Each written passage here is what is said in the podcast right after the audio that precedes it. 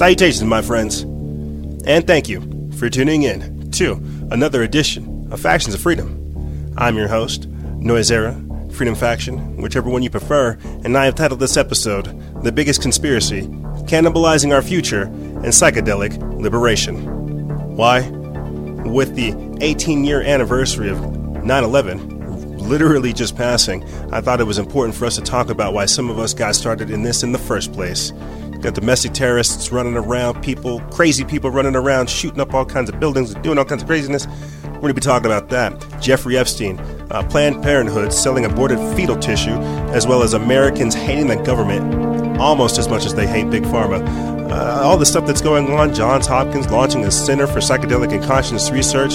You know, just just so much stuff is truly going on uh, that all I can really say is, I'm back, baby.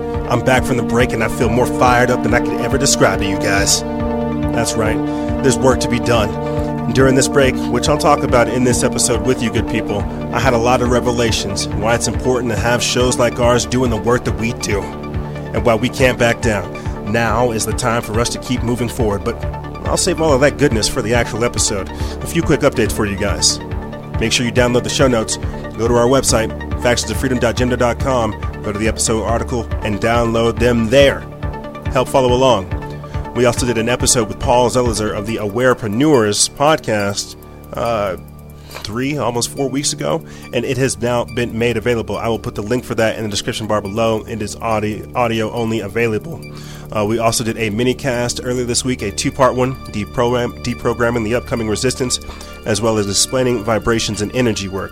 Part 2 is available for Patreon exclusive members. That link will also be in the, in, in, in the description bar as well. Uh, and with that being said, before I start the show, I want to say this. I tell you guys all the time that it's an honor to be here amongst you good people doing this type of work. And whenever I'm out there in the real world, disconnected from this type of stuff, it really makes me understand why we have to start doing this and why we have to understand the time frame that we are in. And with that being said, let's start the show.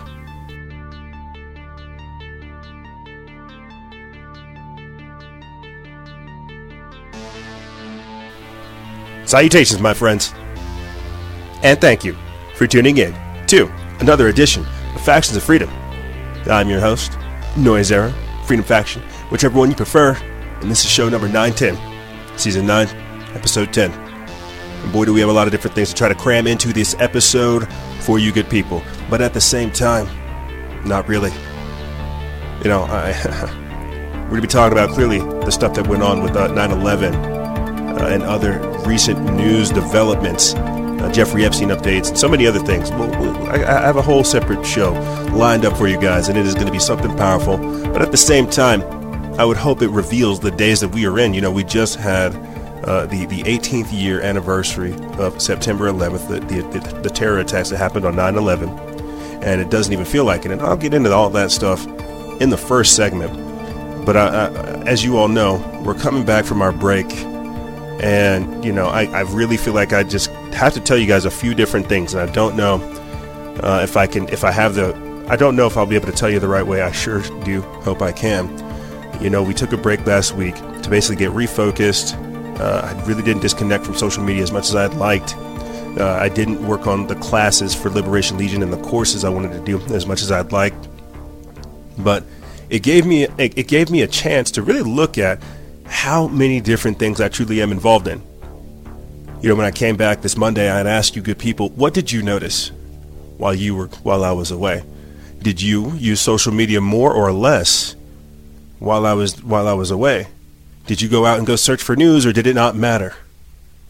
You know, I'll tell you I'll tell you this for continuity's sake and just for posterity just to see how it ages. You know, this this during this break I had champagne and cigars uh, with some of the boys and I genuinely felt guilty enjoying myself knowing full well how much work there is to get done. But do you see how it comes back to doing the work? Do you see how it comes back to just getting engaged?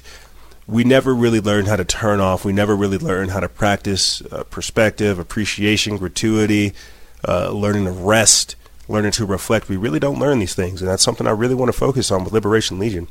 But the reason I'm kind of jumping all over the place from the champagne and the cigars uh, to trying to disconnect from social media uh, you know, to even even hanging out with family and friends and things like this. You know, I really I really do truly envy uh, people who have a very simple life. But the good Lord above did not bless me with that. Nope, He blessed me. I, I was not blessed with the luxury of laziness. I was blessed to be a busybody. Uh, I was put here to do something.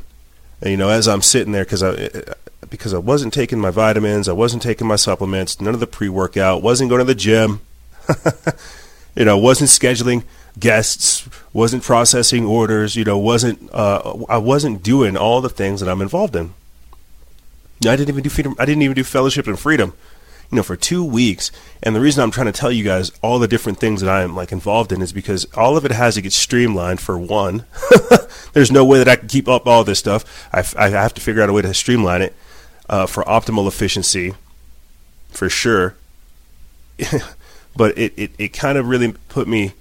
It, I, I, I guess what I'm trying to say is I'm in a really different mind space these days, gang and I'm realizing how many different things I am doing to try to combat uh, this overwhelming sense of ignorance and denial of reality and the smothering of the soul that I see. And I really felt that. I felt that when I left. So to get back to point, when I'd ask you guys the question of uh, what did you notice while I was gone, let's see if I could pull this up uh, for our, our video watchers. Uh, but for our audio listeners, I'll just describe it to you. Uh, I, I had gone, I had asked a question to our audience on Instagram, you know, if they had noticed anything while I was gone. And I'll just read you the caption real quick. I said, prior to leaving, we averaged about 30,000 to 40,000 visits in a week. While I was gone, that number dropped to roughly around 6,000 or 8,000, but that's just from profile views. On IG and from the people I followed, let me tell you a few of the things that I had noticed. One, pages fighting with other pages, infighting. Pages contemplating quitting.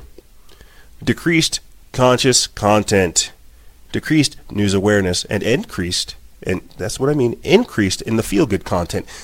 And, and, and, and this plays a huge part in what I was talking about earlier this morning prior to coming onto the air. You know, because I didn't go for my typical six mile hike, 8,000 feet up into the, into the mountains before coming onto the air. You know, I didn't uh, work out doing my torso thrashing Thursdays. Uh, I didn't do that. I said, you know, since it's my first week back, let's keep the training wheels on. We'll just do the episode. But prior to that, you know, I said, you know how easy it would be to run a meme page? Do you know, do you know how easy it would be to just say, type yes if you agree, and then just put some, some feel good lovey dovey quote there? That's what we're up against. And the little posts that we do, as much as people want to disagree with them or, or even heck want to agree with them, wow, what a crazy concept. That little dose of reality, it does so much the, the, the podcast that we've created here, it does so much. The Instagram Tuesdays that are becoming a thing, it does so much. The exclusive members program that we have created, it does so much. It may not seem like it because I'm like a whirlwind and a dervish, a dervish of, of, of, of, of work that needs to get done, but we don't see how that little 2% that we give could actually be somebody else's saving grace.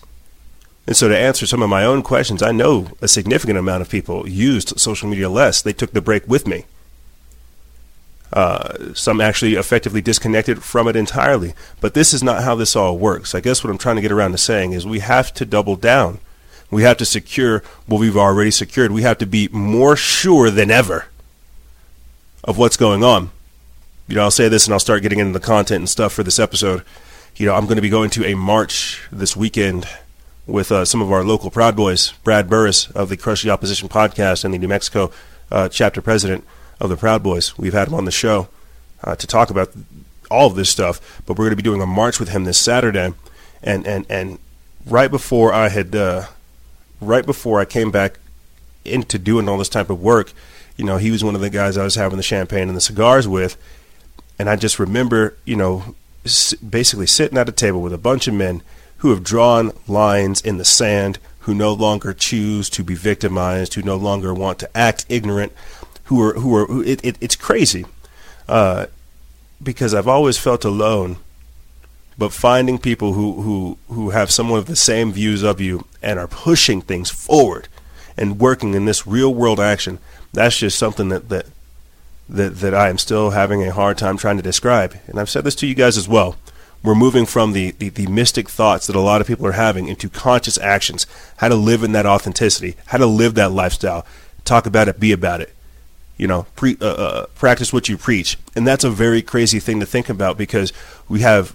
And I tell you, I tell you guys this all the time. It's much more than social media, but because people want that facsimile of the real to be real, they don't understand the depths of reality and the changes that have to occur within themselves to achieve that that that, that desired outcome.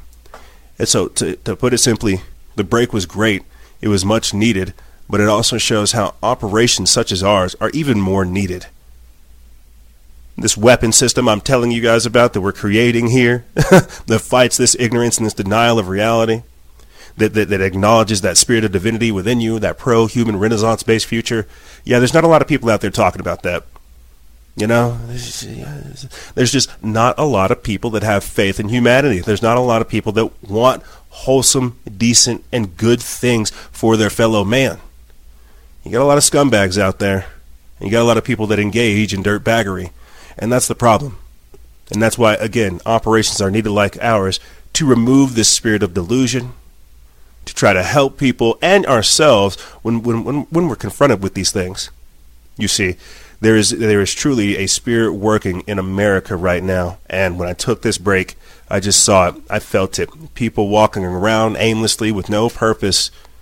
You know, just, just, I could hear their souls cry out. Now, I've said that time and time again. I've, i can hear people's souls sometimes cry out with, with, with the chaos that is going on, uh, and that's why that's why I do this with such fervor. That's why I'm, I'm, I'm coming into this episode, the returning episode from our break, explaining to you guys the revelations that I received not doing the work. Because it's it, it, it all leads back to the same thing of, of working on yourself to be a better person for the next generation, and so much more. Uh, and that's what we're here for, gang. I tell you this all the time. I said it, I said it on the most recent uh, guest appearance we had with Paul Zelizer on the Awarepreneurs podcast. We had intended to create a platform for people like ourselves to have these broad ranging discussion over a wide variety of topics so that we could effectively create solutions for ourselves. And you don't see a lot of people doing these doing that these days. You see a lot of people picking up the talking points and running with it you know, uh, I'll put it to you this way, and then I think that's a good way for me to start getting into the show and stuff like this. Uh, the only thing I learned during my break, and we'll get into this during this uh, during the second segment in the cannibalizing the future segment with with Bernie Sanders. The only thing I learned during the break, and that shows me how nobody's out there really truly covering the news and the angle it needs to be. The only thing I learned was Bernie Sanders says abortion is good for climate change.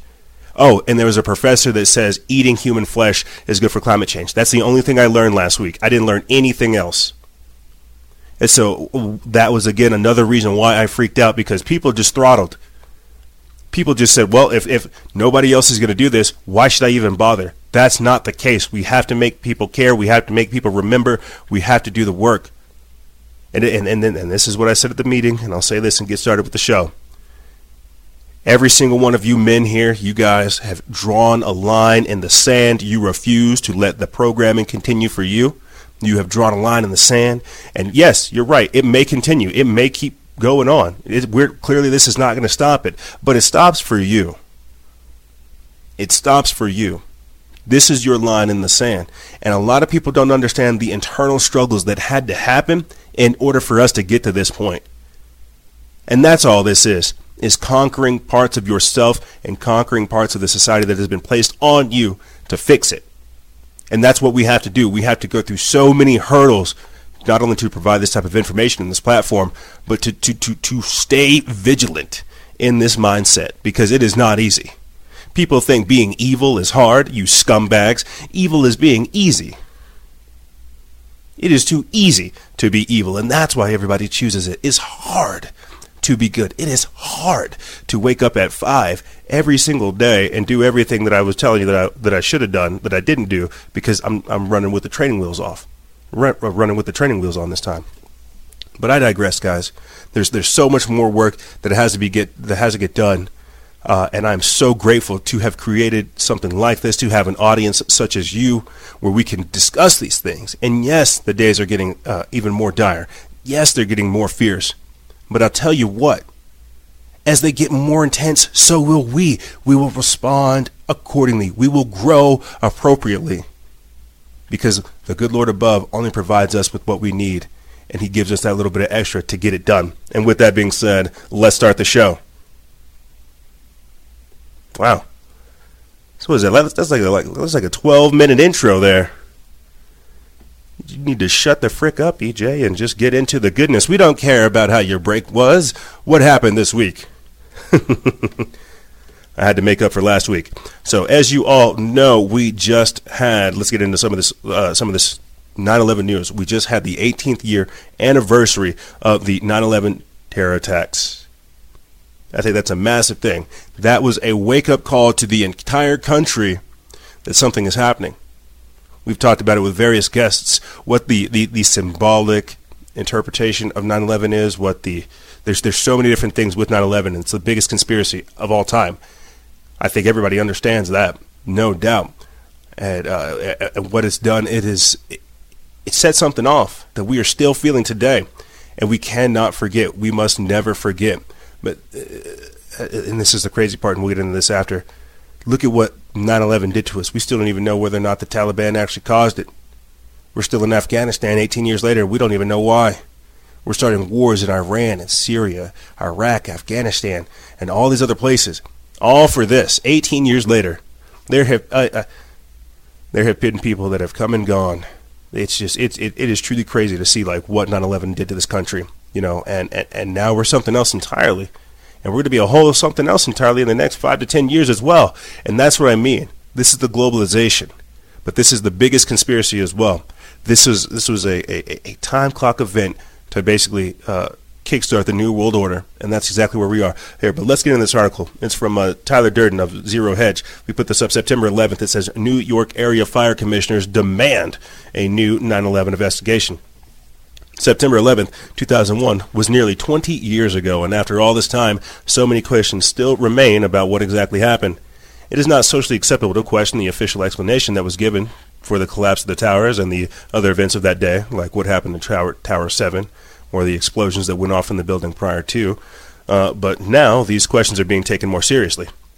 However, the rushed and poorly managed 9/11 Commission report did not adjudicate, did not did not do an adequate job of at investigating the crimes, which left experts in a variety of different fields with questions about the official story. Many of these professionals uh, belong to organizations called Architects and Engineers for 9/11 Truth, who have been pushing for a new investigation into the attacks for many years. This July, they announced a major breakthrough in their fight for a proper investigation. According to a press release public, published on the group's website, New York fire commissioners who were closely involved with the events on that day have called for a new investigation into the 9 11 attacks. On July 24th, the Franklin, the Franklin Square and Munson fire, fire districts voted un, unanimously for a new investigation, citing, quote, overwhelming evidence that, quote, pre-planted explosives caused the destruction of three World Trade Center buildings. The resolution was written by Commissioner uh, Christopher Gioia and received overwhelming support from the commissioners, or from Commissioner Dennis Lyons. Uh, quote, we have a memorial, a piece of steel from the World Trade Center with 28 holes where the nuts and bolts used to go. Every year, on the 11th, we put a rose in each hole for the 24 Nassau County firefighters and four Franklin Square residents who died on 9 11, Commissioner Lyons said. When the vote was passed, the, fam- the families of the 9 11 victims showed up in the audience to express their support for the cause of their gratitude to the departments for making this issue a priority. Commissioner Gioia said that he expects support from other districts throughout the city and hopes that they will be passing similar resolutions in solidarity. Quote, We were the first fire district to pass this resolution, and we won't be the last, Gioia said. So we will never forget and we will remember, and the investigation will go on. But just like with Jeffrey Epstein and all of his crazy antics, these things are being put on the afterburner. But even if the uh, influence, even if the actual topic itself is being put on the afterburner, that does not negate the fact uh, of the damage that it's caused. And what do I mean by that? I mean that terrorists have attacked the U.S. Embassy in Afghanistan to celebrate the 9 11 anniversary. This was put up by Sean Anatolabi of your Newswire. They put this up September 11th. It says terrorists have launched a rocket attack against the U.S. Embassy in Kabul, Afghanistan on the 18th anniversary of the 9 11 attacks. Now, before I go in more to this article, let's just break this down. like there's there's there's a lot of different things to look at there. Let's break this down though. How many times have I talked to you good people about the infiltration that's going on at the southern border as far as ISIS, how they're like legitimately capturing people from like Sudan and Iran who were saying like, no, we're coming in through the southern border. How many times have I talked to you guys about um, uh, uh, Zamat Haladid, how he's just changing his name to, uh, you know, Miguel or, or Enrique? You see, because dumb Americans, we don't know the difference. We moved on. But these are people's lives. They still live in the ramifications of 9, of post 9/11. We are still at war with Afghanistan, not only for the oil but for the poppy. I mean, and, this, that's why this is crazy. You know, I'm not for all these endless wars. You know, that's why I'm not for regime change either. I think as as as America typically does, and what we need to stop doing, we need to pull our hand out of everybody else's throat. We need to start trying to shove our hands in places it doesn't it doesn't need to be controlling people.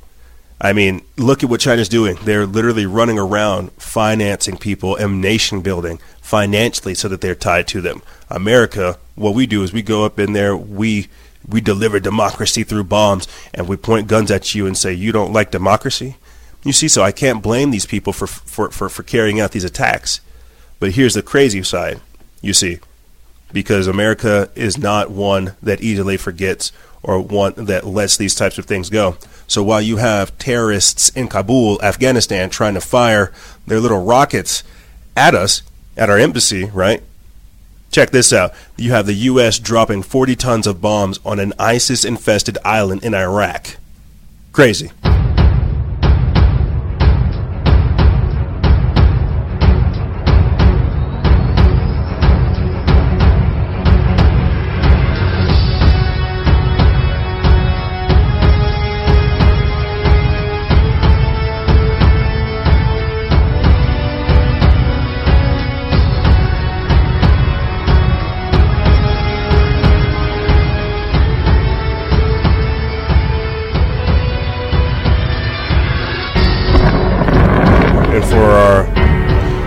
Audio listeners, they're playing uh, clearly heroic music. C- clearly heroic music as they're dropping these bombs on, uh, as they say, these ISIS-infested islands in Iraq. And this is all to spur that patriotism on 9/11. You know, and so the sad part about this is these people are basically throwing stones and we're and we're shooting rockets back at them. Like the sad part is just that is I can't blame these people for for fighting back, but then America just does this. It drops 40 different tons of explosives of bombs on these people.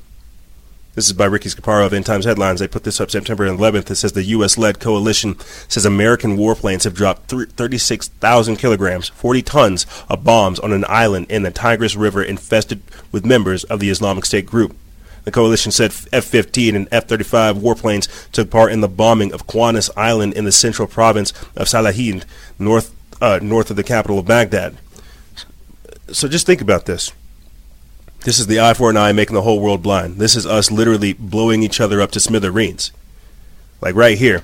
I, I, I asked a question like this if you're tired of senseless killings and endless war. It has thir- it has 336 likes on top of this, this, this video that has 2,346 views.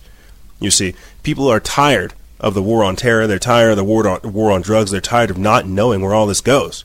But this is what's crazy. Some of this is even talked about uh, in George Orwell's 1984 with the endless war. That's where I come up with the term for it, as to where people don't know what they're going to war for.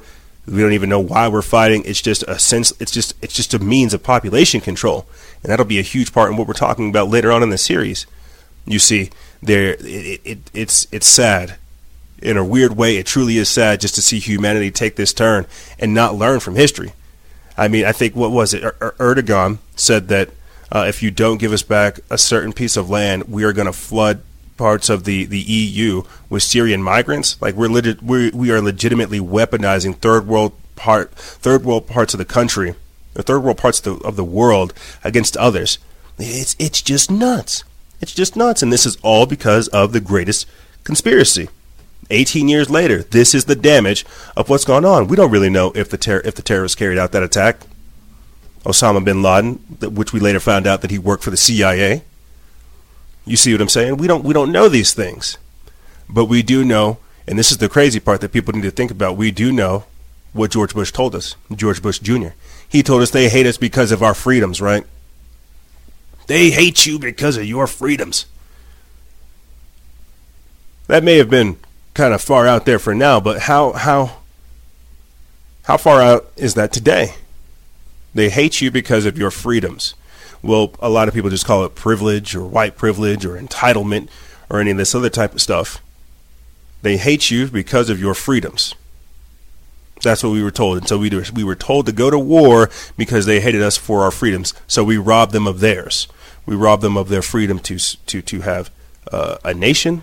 We robbed them of, of, of their freedom to have a future and so much more. I mean, is is not Trump doing the very same thing that the rest of these nations are doing, protecting themselves against foreign invaders? So should we not be upset about these types of things? And that's what I mean by the inversion that is taking place.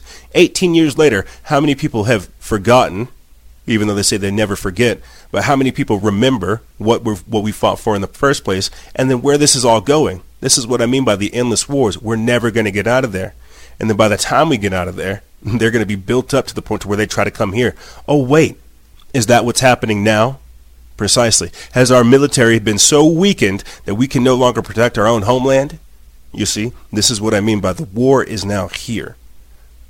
I mean, I remember just a few weeks ago how there was an there's ISIS is ISIS is apparently operating on Telegram or WhatsApp, and so they're able to coordinate and have like their their their ISIS nests, their hives of terrorists where they're able to communicate. They have whole networks on these uh, on these uh, these messenger platforms. But one of the things that came out a few weeks ago is how they're planning major attacks in San Francisco, London, uh, and I forget I forget where the other where the other place is. But my point behind saying all this is we are now at war with all these countries. This is 20, we're, we're essentially 20 years later. They are still operating. They took advantage of our ignorance. They they took advantage of our freedoms. That's what. That's why so many people are upset with uh, uh, uh, Rashida Tlaib as well as Ilhan Omar because these people have taken advantage of our judicial system, of our freedoms, and they are now using them against us. That's what China's doing. You see, but it's because we have this lazy American act or this lazy American ignorance about us to where we just don't care. It, it, it's that entitlement. You see, I just need to, we need to move on from this 9/11 stuff. But one of the questions I was asked earlier this week is how media, music, school, and things like that are constantly used to program people, as well as the millennial influence on politics. We're not focused on war. We're not. We don't have a war mindset. We're not able to see these types of things. So when you start talking about us getting infiltrated by foreign countries, we don't want to hear that. You see, we don't want to look at the past mistakes so we can make better decisions for the future. So let's talk about that real quick. Like let's let's let's let's really look at the things like the Patriot Act, the surveillance state, TSA, Homeland Security, ISIS, Al Qaeda, and other countless numbers of terrorists. That's what 9 11 has spurred 18 years later. And this is the kicker. This is the major part that a lot of people don't understand. I was just going over you about how people have been uh, uh, radicalized or converted to Islam, and uh, uh I guess I guess like Al Qaeda, ISIS, whatever. The same thing is now happening here with these domestic terrorist groups known as Antifa. You, I remember, you know, whenever there were all kinds of shootings um, taking place, with like the Las Vegas shooting and then the ones that were taking place in California, and how they had a, a, a Islamic tint to them. I remember reporting on how a report had come out about how the FBI does that. They help people they help enable people to self radicalize themselves. I think is the best way to describe that. Uh, they they get on the message boards. They get in these these encrypted messengers with them. They say the same things that they want to hear. They radicalize them. They point them in the direction of where to find guns, and it's a whole setup process. And then these these guys get radicalized to a point to where they carry out attacks. And here's where we are today with the El Paso shooter, the Dayton shooter, and whoever else is going to come up after them. The entire nation has been radicalized but this is because it's been a process that's been used with the Middle East first, and now you gradually see it being uh, foisted upon us here. The creation of these domestic terrorists using things like guerrilla and urban warfare. That's why this that we, we, we truly are in the days of a civil war. 20 years later from 9 11. You see. That's why people really should think about uh, uh, these countless numbers of domestic terrorist groups, how many different enemies America has, and why the concept of open borders shouldn't be a good thing. You know, and, and there's there's just a lot of things going on here in the country, needless to say. And the biggest conspiracy ever, right? The biggest conspiracy, 9/11 of American history, just getting swamped, just washed away. Psh.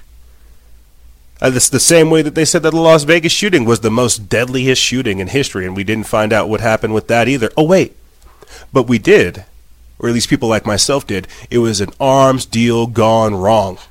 And we said that, that there were Islamic ties and Saudi Arabian ties. That's why there were so many guns littered across the area. So you see what it comes down to guns, oil, drugs, money, what these people worship. And how if anybody in between them gets in between their goal, we are considered infidels, we are considered uh, uh, terrorists, agitators, and saboteurs. You see, the real problem isn't between left and the right, it's between who's controlling these puppets. And it's, and it's our inability to recognize that these puppets, the Beto O'Rourke's, the Joe Bidens, the Rashida Tlaib, the Alexandria Ocasio Cortez, the Ilhan Omars, you know, all these people, even Trump. I know people don't want to hear that, but even Trump and, and, and, and Obama and all, Bush, all these people, they are puppets that nobody asks the deeper questions to you know, I, I, I we're, we're going to be getting into the NRA suing San Francisco uh, after they have branded them a domestic terrorist organization, and Trump considering to monitoring mentally ill people. You know, it, uh, to switch up into that, you know, I'm just looking at it, trying to connect to people how this is the agenda. I think people are gradually realizing that Trump, he's not necessarily a placeholder, but he's not what people want him to be. And the reason I say that is he is working with big tech to circumvent the government, to circumvent the Constitution, because big tech at the moment is beholden to no one. So if they have a cyberspace, a lawless area which they can work in, then they can exploit that. They can use legal loopholes to carry out govern, uh, uh, uh globalist and New World Order agendas while I said like doing just that, circumventing the Bill of Rights and the Constitution, because they're using something that is a pri- that is private, not public, private, and that's what's crazy about this. So when you have these people aligning themselves with big tech and the government, these are the real Nazis. but because you're we're, we're, we're working in an inverted time period, most people don't understand these things. But here, let me get into this article. I want to talk about. Uh, I really want to talk about this and, and, and how and how crazy this kind of truly is to me. Uh, but right here, we put this up September 10th, a day before September 11th. It's by Tyler Durden. It's from Zero Hedge. It says NRA sues San Francisco after city brands them as a domestic tor- terrorist organization. So think about this. 18 years later, we we we we have people calling for open borders, Syrian refugee crisis, the mi- the mass migration, the migrant caravan. 18 years later, uh, Americans are now considered and hated in their own country. They are literally seen as domestic terrorists for loving their country, uh, loving the guns that helped build this country, and so much more. The values in which they were founded upon besmirched and thrown away.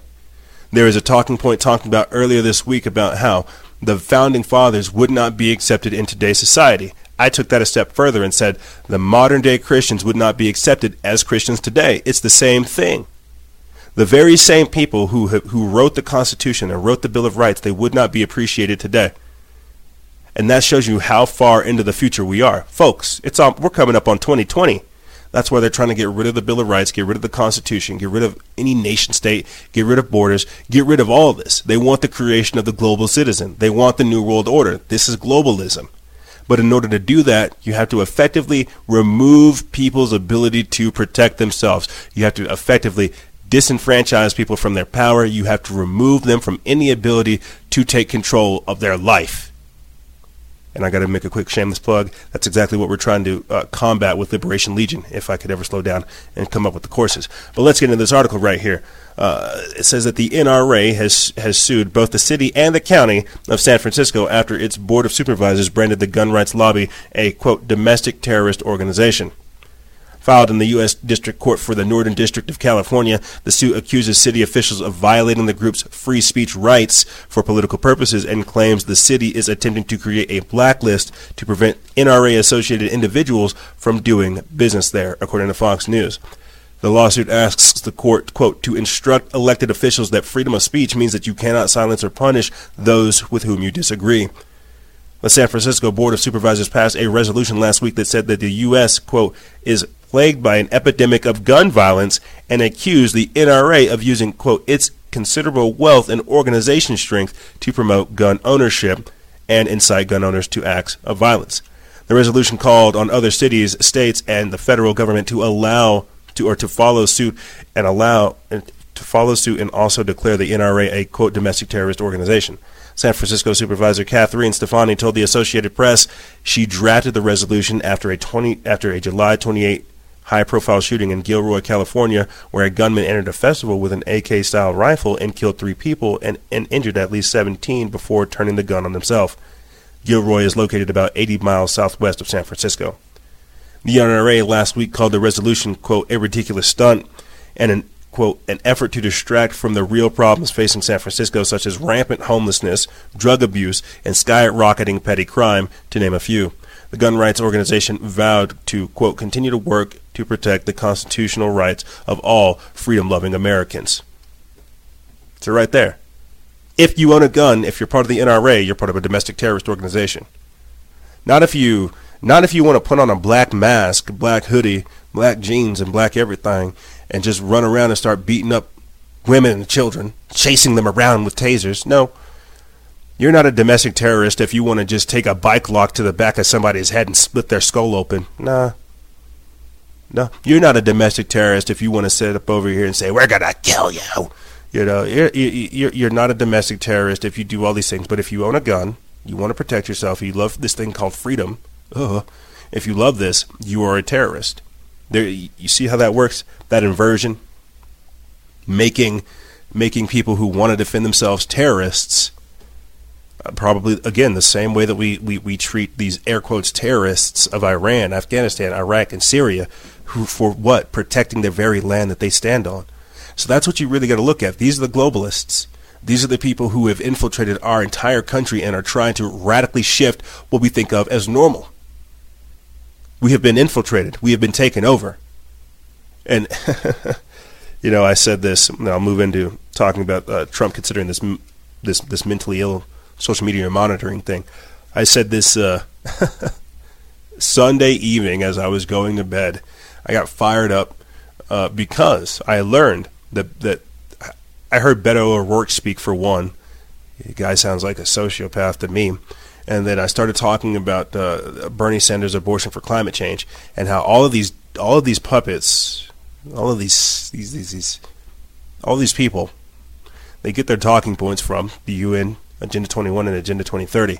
That that went into play in 1992. We saw peak crime rise in the 90s, and so this is this was what was born of it. This plan has been in action since the day I was born, and it is now unfolding.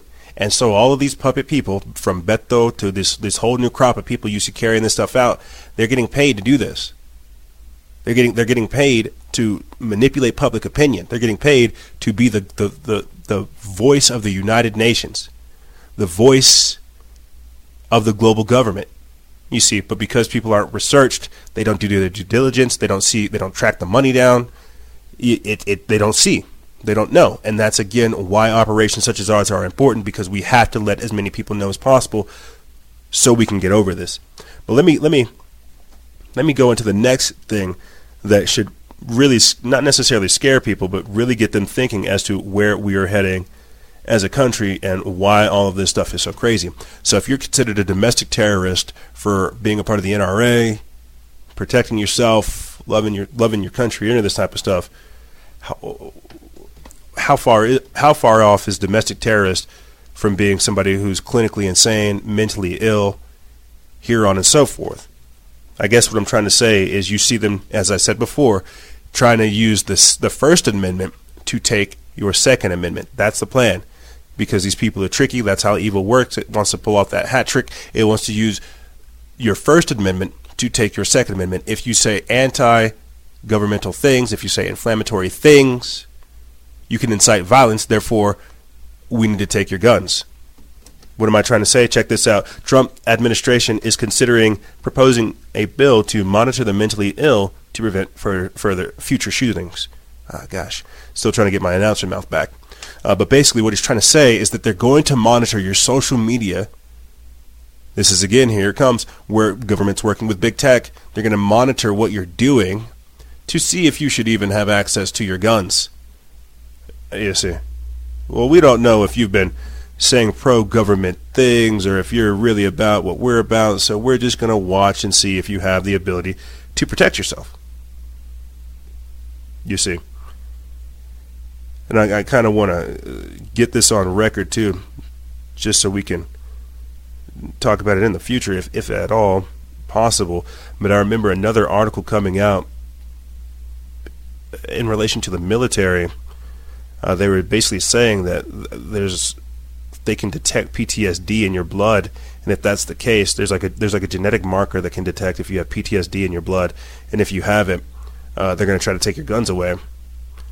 And yeah, I, I, I, can't pull it up for you guys, but uh, they put it up September 10th. It says a it says a team of researchers from top medical schools is moving closer to developing a blood test that promises to quickly and accurately help diagnose combat troops with post-traumatic stress disorder, even those who try to hide the effects. The team said in a journal article released Monday.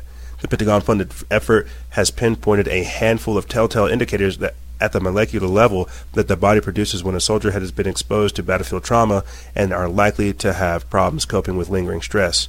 So basically, what they're saying. And so, what happens with that? With people who are mentally ill, what happens when our soldiers go across the, the, the go across the sea, go fight these battles, they come back traumatized? Are they allowed to have guns as well? You, see, so this is this is we're we're teetering but this is all dangerous. Let me get into this article. We put this up September 9th. It's from Sign of the Times. This reminds me of pre crime, but President Trump's administration is considering a proposal to study whether monitoring people with mental illnesses could prevent future violence. The Washington Post reported Monday.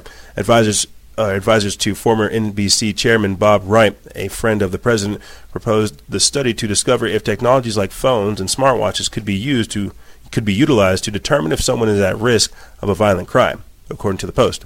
The, re- uh, the reported proposal, proposal coined Safe Home, which is basically an acronym for stopping ab- apparent or stopping aberrant fatal events by helping overcome mental extremes is part of Wright is, is part of Wright's project to develop an agency to look for creative ways to solve health problems. Wright has presented the proposed agency known as HARPA, which is the biological equivalent of DARPA, uh, HARPA, which is the Health Advanced Research Projects Agency to the Trump administration. The, uh, the Post reported. Ivanka Trump, the president's senior advisor and daughter, reportedly asked if the team advocating for the agency could also look into methods to stop mass shootings. This potential study sparks public concerns regarding the, the invasion of privacy of those with mental illness. All the participants in the study would be ta- would be volunteers, and steps would be taken to quote protect each individual's privacy, according to a copy of the proposal obtained by the Washington Post. Quote: To those who say this is a half-baked idea, I would say, what's your idea? What are you doing about this? Jeffrey Ling, the lead scientist, lead scientific advisor of the HARPA proposal, told the Post. The Hill reached out to the White House for comment. Quote, the research already exists to tell us that mental illness does not predict gun violence. Growing gun violence is not the product of disability. Rather, it's a product of political inaction and cowardice tied to an unwillingness to reform how America interacts with guns. Rebecca Cokley, director of the Center for American Progress's Disability Justice Initiative, said in a statement responding to the report. Quote, increased monitoring, surveillance, and institutionalization of people with disabilities is not a research based approach and has, has a real negative impact on people's lives. Yeah, no doubt. Basically, what we're talking about is checking up on people. If you're crazy, if you're wild, you should not have access to the guns, right? Isn't that, isn't that what Donald Trump keeps saying? First we take the guns, then due process. This is pre crime. This is getting rid of your rights. This is getting rid of all of this stuff. You see. And that's what I mean by using big tech, using government, using using all kinds of different things. This is this is the dangerous authoritarian part of Trump that I do not like. Because even if he doesn't take these things a little bit farther, it doesn't mean that the president after him won't. You see, these things just have to be introduced in order for them to grow and take shape and take form. And that's why this is so dangerous. You're basically saying, I don't like what you're saying, so we're going to stop your ability to say and defend yourself from it. There's a lot of stuff that's going to come from this, and I feel like we're going to hear a lot more about HARPA for sure. That just, it really does just make me start thinking of so many different things that these people are involved in with the life extension, the mental, that's, that's why they're screaming mental health, mental illness, and all this stuff. But again, this is all into the biggest conspiracy. Remember, a few months ago, they said the conspiracy theorists and conspiracy theories are now also a domestic terrorist threat or domestic threat. So, again, there you go again, having your brain be an issue. Look at you think, look at you do things, look at you do things that we don't want you to do. This is the social credit score system. This is that soft power where they're gradually erecting these things. It truly is a crazy world that we find ourselves in. But it's almost so crazy that you have Democratic presidential candidates catching on. And what I mean by that is Tulsi Gabbard has suggested that the government is run by a small group of political elite. Huh. Really, Tulsi? Well, you might just start getting people's votes. You might just start getting people's votes because you're right. There's there's talk about how Hillary Clinton is in the background uh, just just quarterbacking everything, calling up people saying, "Hey, I need you to do this, do this, do this, do this, do that, do this." Could this be what Tulsi's talking about? Could that could that be that person in the background? Just could Hillary Clinton still be running the show with her stay behind networks, doing all these things? You well, you betcha, you betcha. Otherwise, she wouldn't have as much influence as she does have. Otherwise, Tulsi wouldn't be getting censored by Google you see, they only want to be able to get a certain talking point out. They want to be able to shift your consent, manufacture your opinion, so that you give them the outcome that they want. You see, tricky, tricky days we find ourselves in. We put this up September 10th. It's from Joe Martino of Collective Evolution. It says Democratic candidate and Congresswoman from Hawaii, Tulsi Gabbard, is an unconventional political figure in this upcoming election that has been turning heads whether it's sharing truths about the Syrian war and the U.S. arming terrorists on, or whether she has was exposing establishing candidates like Kamala Harris, Gabbard is someone who many people are seeing as the only viable Democratic candidate. But that doesn't mean Gabbard has any chance at the spot because, as we saw in 2016, the DNC is already willing and ready to rig the election to favorable candidates, favorable, controllable deep state candidates like Biden and Harris. After all, WikiLeaks showed us how quite how, how showed us this quite clearly when the DSC kicked Bernie out in favor of Hillary. Perhaps this is why Gabbard recently stated in an interview in a, wow. Perhaps this is why Gabbard recently stated in an interview with Fox News that quote this also points to a bigger issue and challenge that goes beyond the DNC and party politics, the government itself. There's people who are increasingly losing faith and trust in the government because they see a lack of transparency there, and they see that we don't have a government that is of, by, and for the people. And really, what they see is a small group of really powerful political elites, the establishment, making decisions that serve their interests in maintaining the power, while the rest of us are left outside. For me, this is a huge point of discussions that brings multiple questions. What does she feel? Why does she feel people are losing faith in the system exactly? If the DNC can rig the election process, doesn't it mean that people aren't choosing who represents them? When she says political elite are controlling government, what does that mean in practicality? Exactly. What do what do these statements say about the, the, the power of the people? How can we actually solve this issue? If people aren't represented and don't appear to have power, what's the course of action moving forward? And see, that's all I really can tell you guys because wrapping up this segment, I'm going to have to let you guys know that was one of the questions I was asked uh, earlier this week is do you have hope? Yes, I do have hope, but I don't have hope in the system. I have hope in ourselves to figure things out because guess what? Just like when these celebrities watch us and then monetize our ideas and then put it into the mainstream, we are the ones that actually have the power. But these people siphon off the best of us. They take the best from us and then they sell it back to us, just like free energy. So yes, Tulsi, there is a small group of political elites that are controlling things, and that's why it's important that we keep exposing them. That's why we have to keep exposing their lies and sharing our truths. But that's all I really have for you guys in this quick segment. But what's going to happen, gang, is we're going to take a quick break. And when we come back, we're going to get into even more depth about this concept of those controlling elite at the top, the idea of them trying to cannibalize our future. As I told you before, throughout the entirety of this segment, apparently Bernie Sanders is a huge pusher for abortion because, you know, climate change. We're going to be getting into that. Uh, Jeffrey Epstein updates, and so much more on the other side. Apparently, Planned Parenthood has been making waves with some really, really creepy stuff uh, this week. But like I said, ladies and gentlemen, don't go anywhere. We're going to take a quick break. We're going to take a quick break, and when we come back, my lips are going to work, and we're going to be able to do this the right way. So don't go anywhere. This is Freedom Faction on Factions of Freedom, and we'll be right back right after this.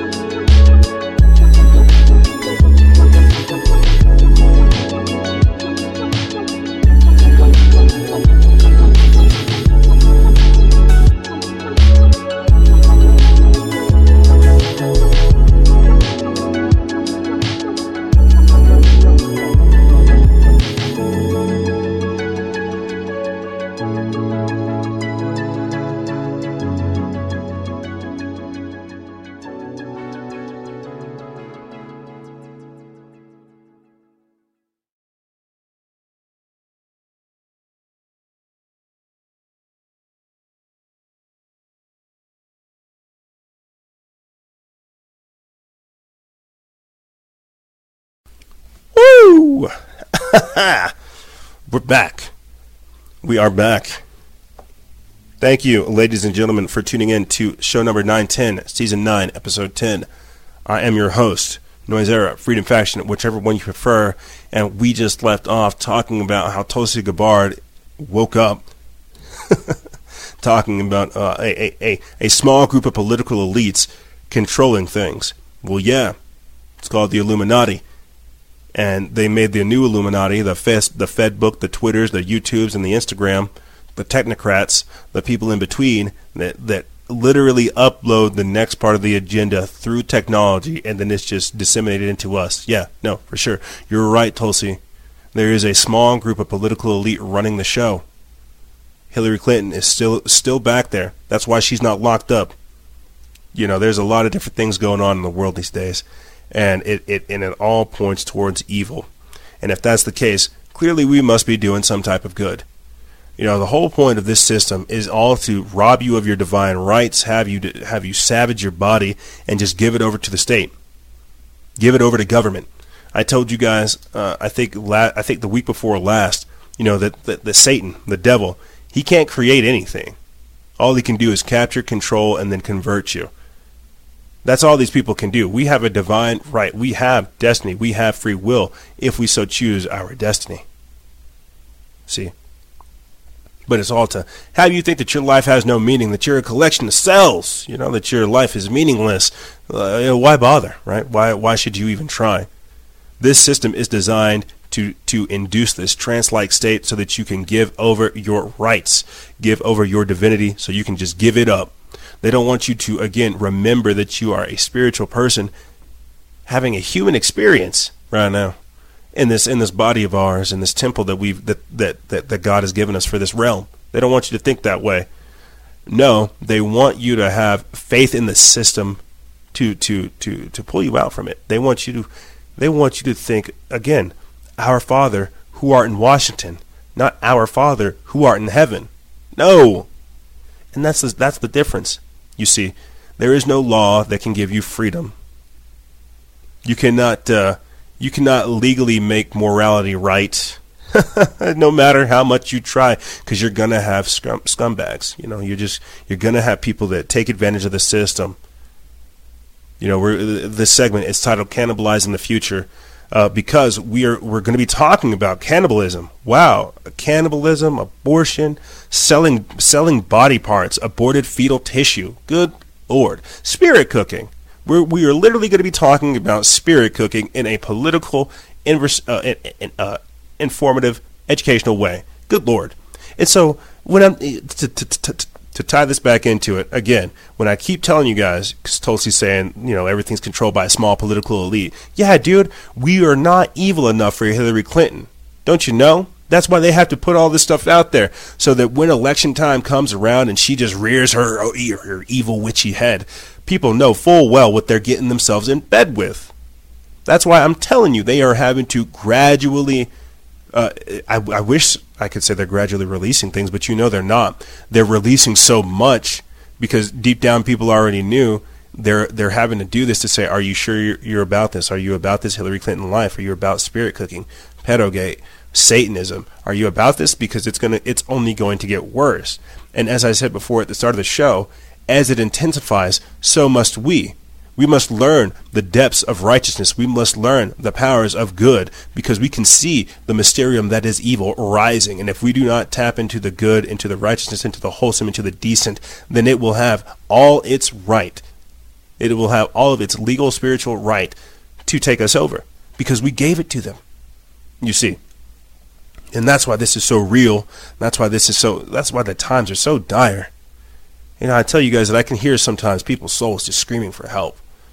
You know, and I, and I, and I, I break, I break it down to a point to where I'm like, you know, uh, it's how it, it, it's also how people communicate with themselves and connect, because these are two different things.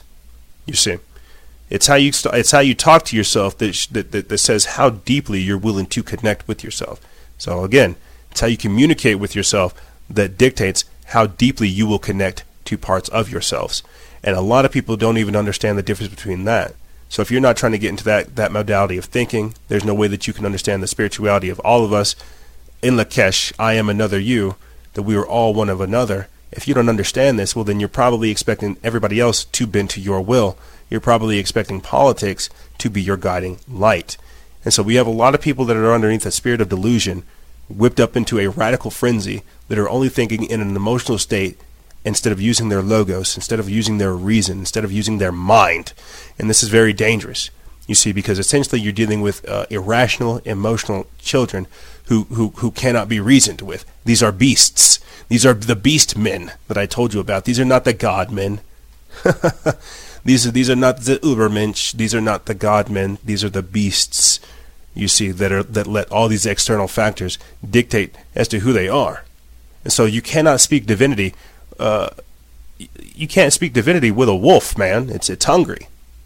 I, can, I have I have all my animals here, but if I start talking God with them, bless their sweet hearts, they won't understand English. you, you, you see what I'm saying? But I digress.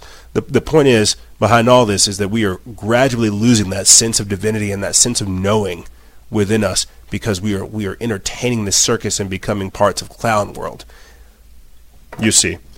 But let's let's get into this uh, this segment. Let's just hurry up and get these these these Jeffrey Epstein updates out of the way, and then we'll get into uh, cannibalizing the future, Planned Parenthood, and, and Bernie Sanders talking about climate change. I didn't have a post for it, but we'll look it up, and that'll that'll tell us everything we need to know.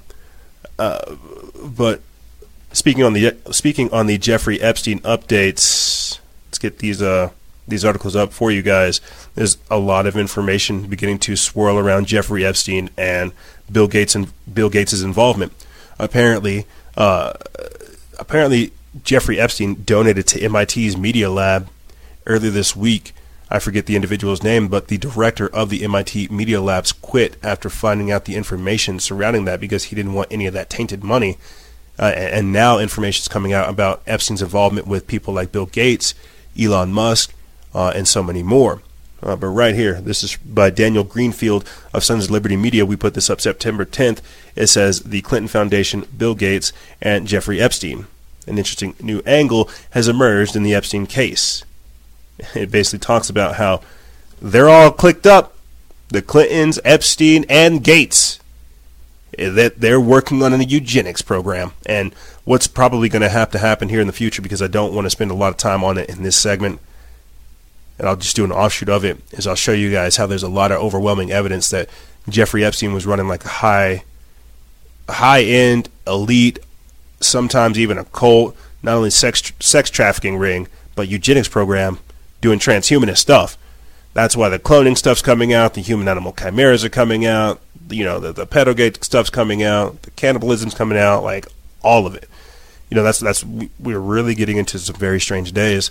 Uh, but I'm just going to do a, a, quick news blitz of these article titles right here. Bill Gates. I met with Epstein because he knows a lot of rich people. This is from WorldNet, da- uh, WorldNet Daily. Uh, they put this up September 10th as well. It says the detective who led the Epstein investigation died after a, quote, brief illness at 50. This is from DC Clothesline by Tim Brown. Raw Story uh, put up a, a, a story as well by Brad Reed. It says revealed top tech CEOs met with Jeffrey Epstein at exclusive billionaires di- uh, dinner. Then this last one comes from the Truth Seeker. It says how the CIA, Mossad, and the Epstein network are exploiting mass shootings to create an Orwellian nightmare. So you've, you've got to understand the levels that we're dealing with here. You see, these people know full well what they're doing.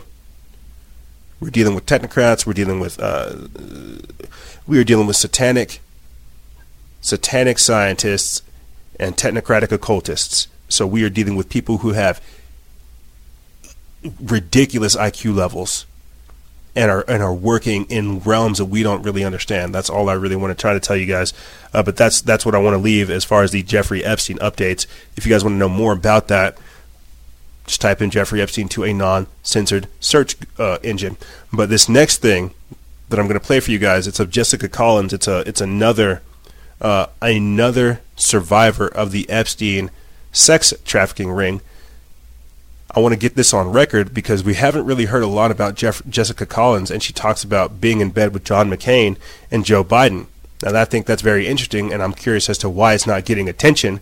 Because just the other week, I had laughed about how 30 different women showed up in court to testify against Jeffrey Epstein, and the feminists were nowhere to be heard. And so now, months after the fact, or not really months after the fact, weeks after the fact, we now have a, a, a new victim, Jessica Collins, coming out and speaking about what has happened to her.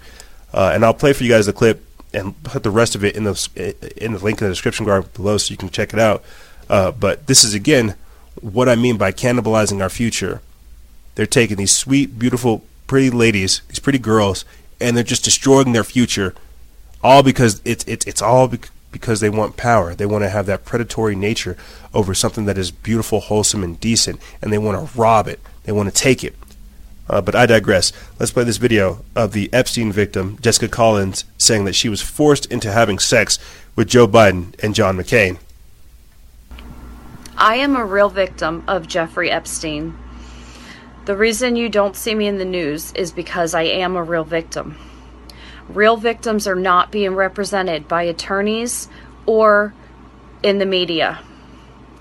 I was trafficked to Jeffrey Epstein and Andrew Windsor by Deborah Palfrey, the DC madam. I was a student at the Catholic University of America in Washington, D.C. in 2002. I answered an ad in the city paper. The ad was ambiguous. Deborah was professional. I thought I was going on a real job interview. Instead, I was drugged and raped by Paul Hung. I tried to tell Deborah what happened, but something she said made me realize she knew what happened. At that point, they had my driver's license, and I did not know what to do or where to go for help.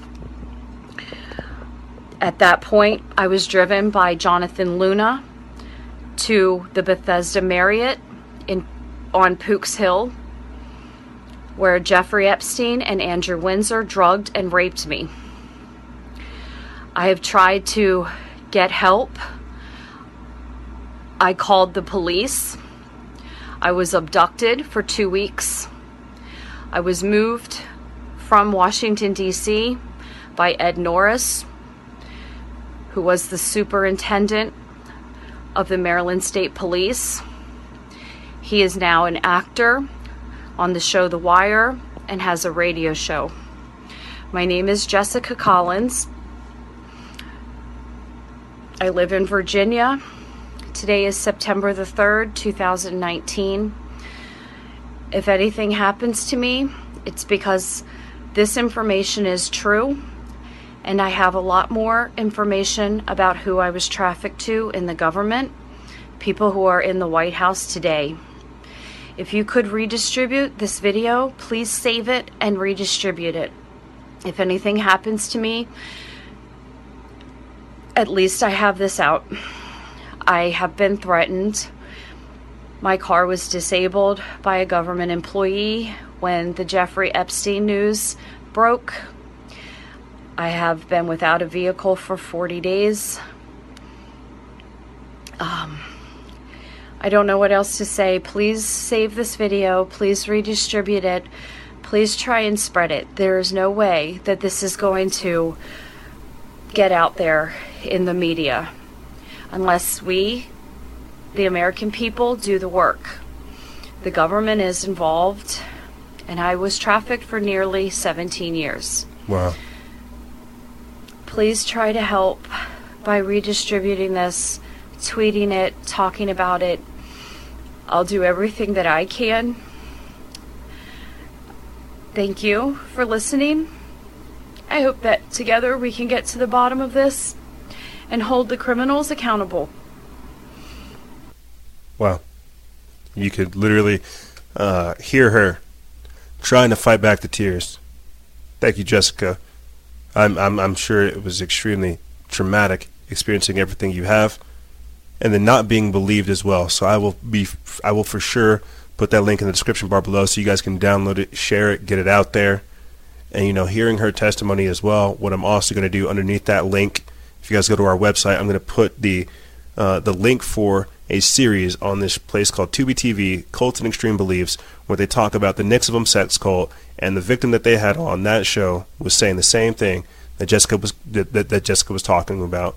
And you know we've had we've had people who have been trafficked on the show. We have people who stalk traffickers on the show. This is I, am surprised that this is not getting even more attention. Uh, so keep her in your prayers. Get the information out there, and and let her story be known you know, and I'm sure there's more information surrounding it, but people just need to know that this stuff is out there. It, it, and it's overwhelming. You see, that's what I'm telling you. There's it is organized evil at the top, and it takes individuals like ourselves to do exactly what our tagline says: to expose their lies and to share our truth, because this is what stops them. Evil can only operate in the dark, and that's why we have to expose it. That's why we have to bring it to light.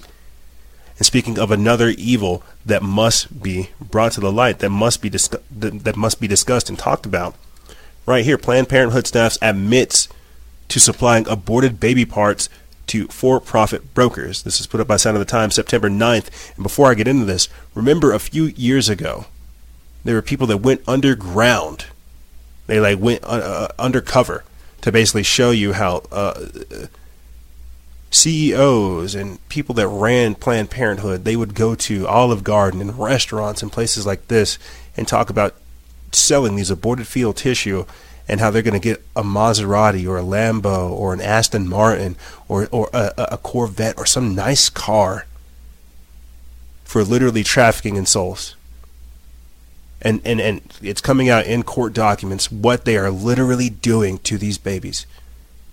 Remember earlier this year the fervor that we were whipped into because of abortion? It's because of this type of stuff. It's because people know these abortuaries are carrying out these type of dark things. Why are we following up on it after hearing about Jessica Collins' stories? What about the uh, what about the unfortunate people who get trafficked and then get pregnant? We could get real dark in this segment really, really quickly. This is spirit cooking. If you want to, if you guys want something to go look up, go look into the work of of of of, of the respectful former CIA head of uh, head of the California uh, branch, Ted Gunderson who has done immense work. He's unfortunately he's passed away now, but he's done immense work to look at satanic ritual abuse, child sex trafficking, human trafficking, and so much more. Look at the Hampstead case. You know, we've played for you guys in that that that episode that we did with Laurie Alexander of the Underground Resistance Network. Uh, the video of the children inside Epstein's temple just giggling and running around. Uh, there are two separate entrances at, at, at Orgy Island that's that's one that actually comes up to a temple outside of a facility and one that looks like a dungeon that goes up underneath. These people are sick. And when I'm telling you that they're working with people that have extremely high IQs, they know how to siphon off your energy. I mean, what? There's there's uh, there's this Democrat donor Ed Buck. We've reported on him a few times as well. He he he drugs black people and then he sits there and watches them die and then he either bites them or he does like something to where he, he knows he's harvesting their energy. That's what these people do. They know they're engaging in darkness, and so they have to get even deeper into that decadence, into that degeneracy. That's why we're following up talking about a uh, uh, uh, about a, a, a, sex trafficking victim and then these aborted fetal tissue. It's it's it's dark. But as I told you before, we were not dark and evil enough for people like Hillary Clinton. They have to try to get us there, and this type of stuff is. That's why you can go to a Planned Parenthood facility. They full well know what they're doing. They will have those stickers that say, I'm with her. They know what they're doing. This is the whore Babylon drunk off of the blood of innocents. Let me get into this article right here. It says the first day of court proceedings on September 3rd from Planned Parenthood lawsuits against the Center for Medical Progress started with Planned Parenthood staffers taking the stand in San Francisco and admitting to providing fetal tissues in exchange for money reported to the CMP website. The defense team presented undercover investigative videos showing top executives and clinicians from Planned Parenthood brokering in aborted baby parts. Court proceedings are underway to decide if the defendants should face a criminal trial. Quote, Planned Parenthood abortion providers appeared under oath in court today and admitted to supplying the body parts of children in the womb to for profit brokers like STEM Express. So keep that in mind. STEM Express is is using aborted tissues. It's that's crazy to me. Support supplying the body parts of children in the womb to for-profit brokers like Stem Express. David David Daleiden, a, defend, a defendant in the case and one of the key investigators who exposed the, the alleged dealings of Planned Parenthood, stated in a press release. Daleiden, who is also the founder of the Center for Medical Progress, a group of citizen journalists, quote, dedicated to monitoring and reporting on medical ethics and advances, is facing 14 counts of felony invasion of privacy along with fellow investigators Sandra Merritt, according to the Federalist. So the dude that went and actually exposed this is cons- he's facing charges for invading their privacy. So because David Daleiden went and did this to tell us that the to get the information to show and expose that these people are trafficking in aborted fetal parts He's now the bad guy in Upside Down World. It's like David, how dare you expose the the, the industrial level of, of, of organ trafficking from babies? How dare you, David? We're going to give you 14 counts of felony invasion of privacy. Wow. He says, continuing on, both are accused of faking as tissue procurement company Biomax in order to enter medical conferences and healthcare centers for the purpose of their investigation.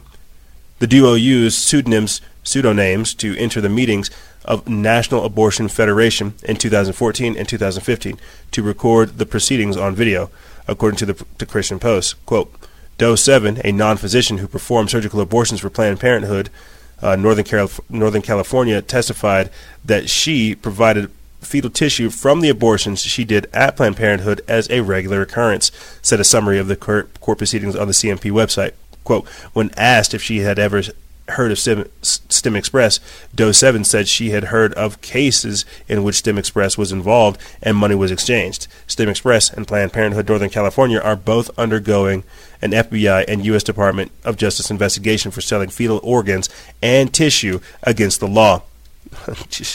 that is literally spirit cooking in the fine in the, of the highest order.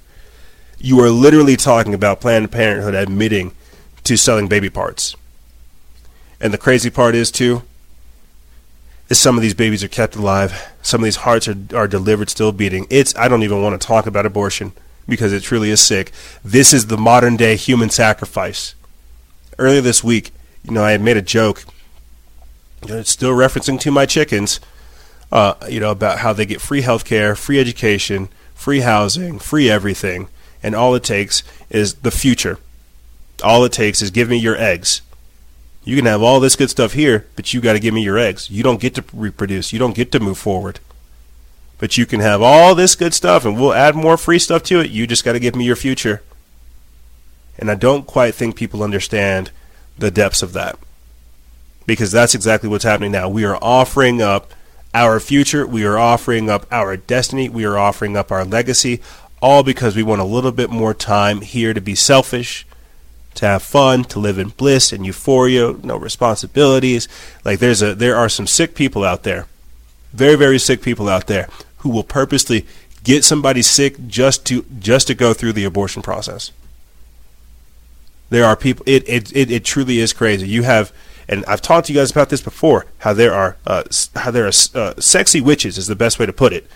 Sexy witches that'll go around uh, looking for good men get in bed with them, harvest their semen, and then leave them with spells. Take their child and then kill it. I'm, I kid you not, man. You really have to understand how sick people are these days. It, re- it really is dangerous. I, I, I don't even I don't even want to stay on this because we have to go even crazier down the rabbit hole, the the the the crapper of just the craziness that we find ourselves in right here and I'm glad Mysterious Universe wrote it. I'm sure they, I'm sure it'll be funny reading it. Uh, but right here, Professor says eating human flesh can save the planet from climate change. Huh? Would you look at that? Would you look at that? So it, it's not bad that Jessica Collins is getting trafficked and having sex with uh, elite government officials. No, it's not bad that Planned Parenthood's been caught multiple times, almost dozens of times, literally harvesting aborted fetal tissue. We have to like take them to court, get under undercover investigative videos just to say, "Hey, look, here are the CEOs, here are the, eh, eh, the, the clinicians, here they are. They're telling you like what they're doing. Do something about this." No. That's not enough. We have to take it a step further. This is 2019 coming up on 2020. We have to go farther. We have to go beyond 1984. We have to start cannibalizing our future professor says eating human flesh can save the planet from climate change. this is an article by Paul Seaburn uh, from Mysterious Universe. They put this up September 10th. It says, Is cannibalism the solution to the future of food supply? It sounds like a headline from a satirical website, but it's actually a description in a press release of a presentation given at the Gastro Summit Food Fair. Quote, Sweden's new gastronomic, gastronomic, gastronomic forum and meeting place for the food, of the, the food of the future, held this past weekend in Stockholm Fair. The actual title was Food for the Future Worms, Grasshoppers, or Human Flesh. And the controversial reasoning behind the Friends for Food proposal was given by behavioral scientist and marketing strategist Magnus Soderlund from the Stockholm School of Economics. The economics of cannibalism? Wasn't this answered decades ago by Shirley Jackson's short story, The Lottery?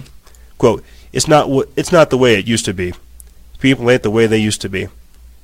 Magnus Soderlund might agree with that passage from the lottery, but in a different context. Fortunately for those who had neither the stomach for nor the ticket to attend this, this presentation, the Epoch Times, which seems to be the, which seems to have a nose for controversial stories, had a reporter covering it. Soderlund admits that the biggest obstacles to proposals to his proposals are the taboos, revulsions, and religious, moral, ethical, political, and legal objections to consuming human flesh. As if that wasn't enough. However, economic and climate change arguments may be slowly pushing a few towards the ain't the way they used to be side. Not to mention the recent preponderance of zombie culture. Are zombies leading us slowly and stumblingly towards an acceptance of cannibalism faster than our economics and climate change? Our entire body is approximately 81,000 calories. The thigh is about 10,000 10, calories, and the heart is 700 calories. Close to half of these calories come from adipose or fat tissue, which makes us the less healthy option for dieters. An article about cannibalism in Medical Daily gives us the caloric numbers. While human flesh isn't the best choice for weight for Weight Watchers, it is for the desperate. It's accepted that for the 16 survivors of a plane crash in the Andes in 1972, none of them would have survived for the 70 days without eating their dead. The same was probably true of settlers in early colonial Jamestown in 1609 and the infamous Donner Party in 1846. While it's proven that human flesh, particularly brains, contains containing deformed proteins known as prions can cause fatal mad cow-like disease, they're extremely rare. On the other hand, there was just time a few centuries ago when human fat was sold at apothecaries in an ointment form as a rub-on remedy for broken bones, sprains, and arthritis, while, while skulls were ground into powder as a treatment for epilepsy. Good thing we don't do that stuff anymore, right? so uh, I'm going to put the link for that if you guys want more in the description bar below, or just go to our page. But we're basically in the days of talking about cannibalism. Like we're we're legitimately trying to rationalize eating people for climate change. They know they have a weak-willed part of the population that that would be down to eat human. Yeah, why not? For sure. They have a certain sect of the population that would turn themselves willingly into zombies. They have a certain sect of the population underneath their control, so they can say inflammatory and crazy stuff like this, and they'll go out and go do it. They will go out and go do it because, well, climate change. Eat your neighbor because climate change. this is this is what insanity looks like. I just hope everybody understands. This is why this is what I mean by cannibalizing the future. Remember a few months ago I told you there's like a suicide program just being spat out right now? Uh, something that's just telling people there is no God, kill yourself. You know, this this is what it is. This is what it manifests into into cannibalism. It's like kill yourself for climate change. wow, this is crazy. This truly is crazy. But let's let's let's because we can't stop there. Let's go a little bit farther. I feel like I would uh, take the time and show you guys typing into the Bing search platform Bernie Sanders abortion climate change uh, roughly seven days ago. Let's just read some of these article titles. Uh, opinion Bernie Sanders wants to combat climate change. This is at the Washington Examiner. Real Clear Politics says Bernie Sanders, abortion and population control are important parts of climate change of addressing climate change. Uh, right here, Bernie Sanders said birth control can help fight climate change. This is from Business Insider. Here's why it's important. And the Washington Post says that uh, abortion and climate change it's what it's abortion and population control it's what the it's what it's what we need that's how we're going to get past this gang don't you know that if the world ends in 12 years you can kill yourself and extend it a whole nother this is truly crazy it seems like there's a video. Let's see if we can play it for you guys. I haven't screened it, but uh, let's get it up. Human population growth has more than doubled in the past 50 years. The planet cannot sustain this growth. I realize this is a poisonous topic for politicians, but it's crucial to face. Empowering women and educating everyone on the need to curb population growth seems a reasonable campaign to enact. Would you be courageous enough to discuss this issue and make it a key feature of a plan to address climate catastrophe? Well, Martha, the answer is yes. and the answer has everything to do with the fact that women in the United States of America, by the way, have a right to control their own bodies. and make reproductive decisions. And the Mexico City Agreement, which denies American aid to those organizations around the world that are uh, that allow women to have abortions or even get involved uh, in birth control, to me is totally absurd. So I think, especially in poor countries around the world, uh, where women do not necessarily want to have large numbers of babies, and where they can have the opportunity through birth control to control the number of kids they have, something I very, very strongly uh, support. Uh, I want to uh, I want to introduce. Sorry. Duh, duh, duh. Sorry. Thanks, Anderson Cooper. So there you have it, right there. Now, I just want to point something out real quick. Bernie Sanders basically said what Bill Gates said at that COPSEC, or at, at that TED Talk a few years ago, whenever he had mentioned the COPSEC formula about abortion, uh, contraceptives, uh, and vaccines being effective tools to uh, combat the population. But you just throw climate change in there, everybody starts getting along with it what I have a really, really deep issue with is so much there. You know, they're basically saying that. I mean, nobody. You think these people in third world countries want to get pregnant? It's essentially rape, is what we're talking about. That that's that's that's that situation, Bernie. But that doesn't apply here. It's just there's the legalese, man. I'm telling you, these people. But there you have it, gang. You heard it from him from him himself overpopulation is a very real thing. But why would people think everything is overpopulated if they live in these these these these these massive concrete jungles? But again, this is how it all works. This is the perception manipulation. This is the idea of cannibalizing our future, saying, you know what? Tra- human trafficking is not enough. Aborted baby parts is not enough. We just got to start killing ourselves. We have to start aborting ourselves. We have to start doing it. Remember, it was Alexandria Ocasio Cortez that that said, "Remember when she was just cooking up her food, trying to look cute in front of like everybody? Yeah, when she was doing that, remember, she's cooking up her food, chopping it up, saying, you know, I just really think." that we really should just, you know, not have any more kids. You know, because the world's going to end in like 12 years, so we should just stop having kids. The world that we're going to bring them into, it's going to be so destitute and so bad. So we should start thinking about the kids that are here, and maybe we should take care of them that are here. Don't worry about having any new ones to try to fix this mess. No, just you know, take some of the kids that are here and, and, and think about this. Really, really think about what these people are offering and what they're asking. And that's why this spirit of delusion is so dangerous because I guess I'm just using common sense. I'm looking at what this all means. We don't even have the 2.3 replacement ratio to have kids, or the 2.5 kids a replacement ratio to, to, to have a sustainable population. So if we just stop having kids, what's going to happen with that? I mean, look at what's going on in China with their one world or with their one child policy. They're still reeling from that. The government gives you like incentives sometimes to have like extra kids. Man, like what is up with that? But again, it's, it's population control, it's social engineering, it's perception manipulation. And if they can get you, as I said before, to be a part of that separate sect of society that essentially offers up their womb to the state, well, congratulations, you've played yourself. You have become sterile. You've, you've become sterile and infertile because it is because it's trendy. You've stopped your legacy from proceeding into the future because of what some bimbo told you. And that's what's dangerous about this. You have people following these politicians straight off of a cliff.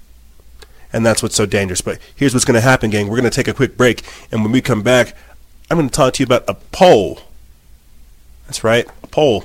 Not a pool, but a poll. A poll that says Americans hate the government almost as much as they hate Big Pharma, as well as Purdue Pharma expected to be going expected to file bankruptcy because they're having to pay out all these settlements. That's right. When you're when you're poisoning people, you eventually have to pay up. We're going to be talking about that as well as the Johns Hopkins uh, University launching a Center for Psychedelic and Consciousness Research, as well as a vegan activist that liberated 16 rabbits and ended up killing over 100. That's right. This is what I mean by the, the pure lunacy that is going on, that delusion that is out there, and they only want to put us in it further. But like I said, guys and gals, we're going to take a quick break, and when we come back, we're going to be talking about this and more on the other side. Ladies and gentlemen, Don't go anywhere. This is Freedom Faction on Factions of Freedom, and we'll be right back right after this.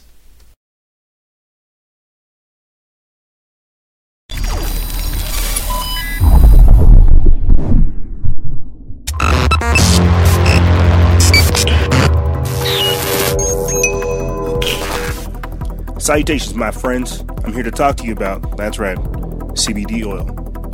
CBD oil can reduce the risk of relapse among alcohol and cocaine addicts, and you know they're trying to flood us with both. According to a 2013 study published in the British Journal of Clinical Pharmacology, CBD was proven to have these benefits relieving pain and inflammation, having antipsychotic effects, reducing anxiety, helping to fight cancer, relieving nausea, treating seizures, lowering incidences of diabetes, and also promoting cardiovascular health. Realize that in 2014, Purdue Pharma received FDA approval for an opioid drug that claimed to help curb the opioid addiction. This will actually help you curb your usage of opioids as well as your reliance upon them. And remember, guys and gals, stay vigilant. Lies and share Freedom Faction, out.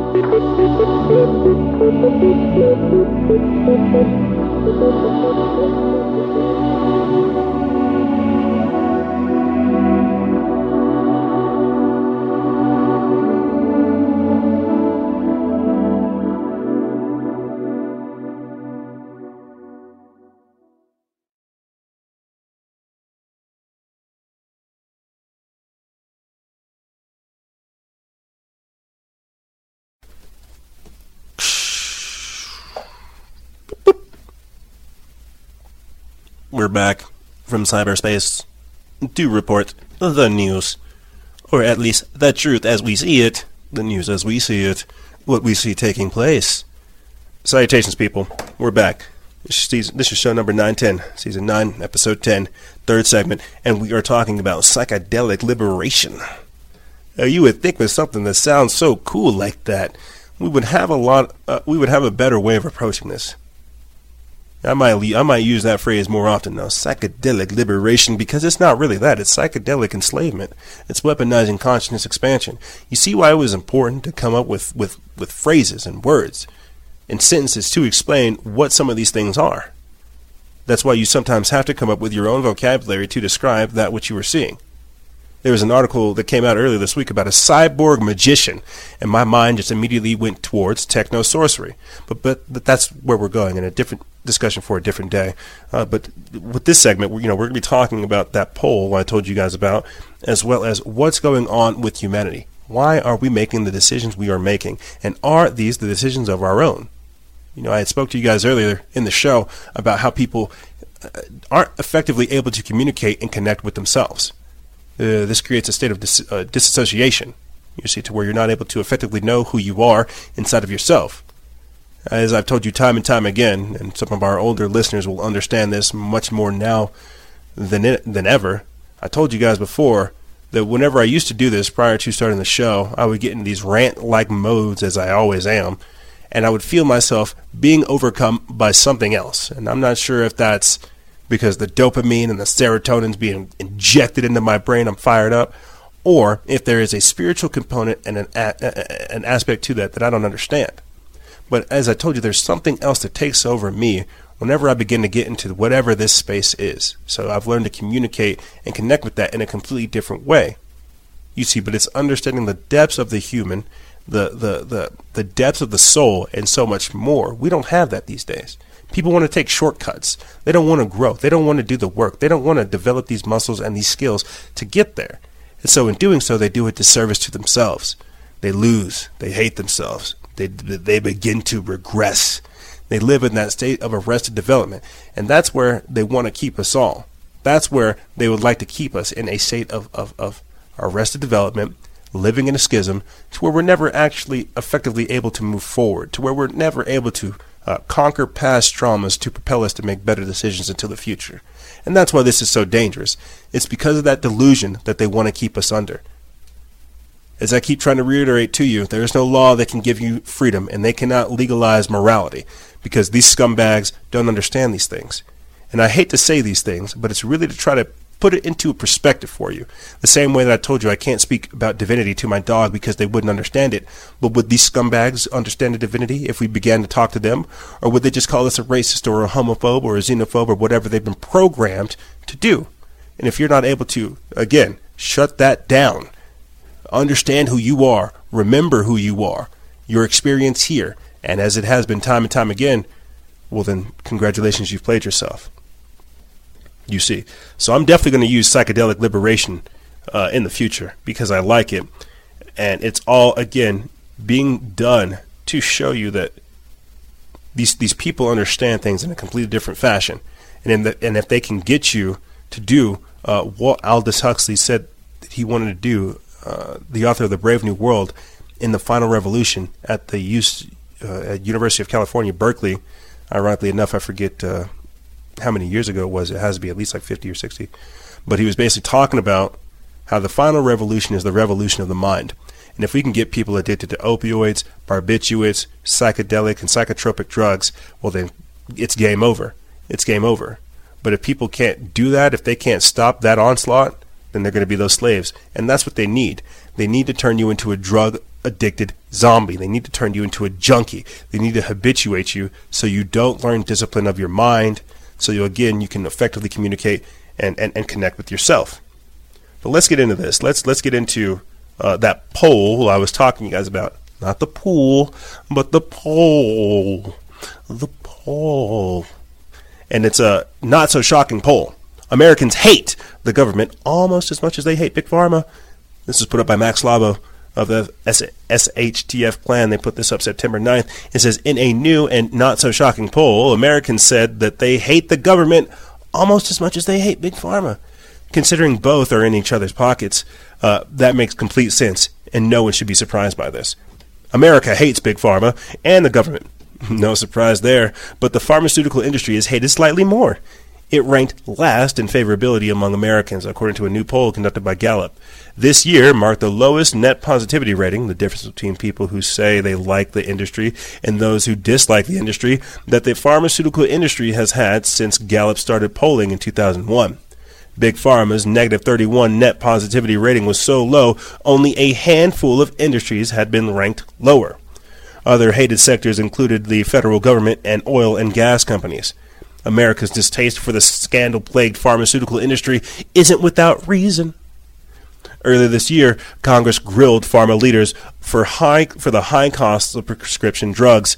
An Oklahoma judge recently ordered Johnson & Johnson to pay 572 million dollars for its role in the opioid epidemic. Novartis and other major pharmaceutical companies stopped developing life-saving medicines for lack of profit. and this was said by the Middletown Press, the federal government had been last or tied last on Gallup's poll since 2011. This year, it ranks second to last in the favorability in the in the favorable industry.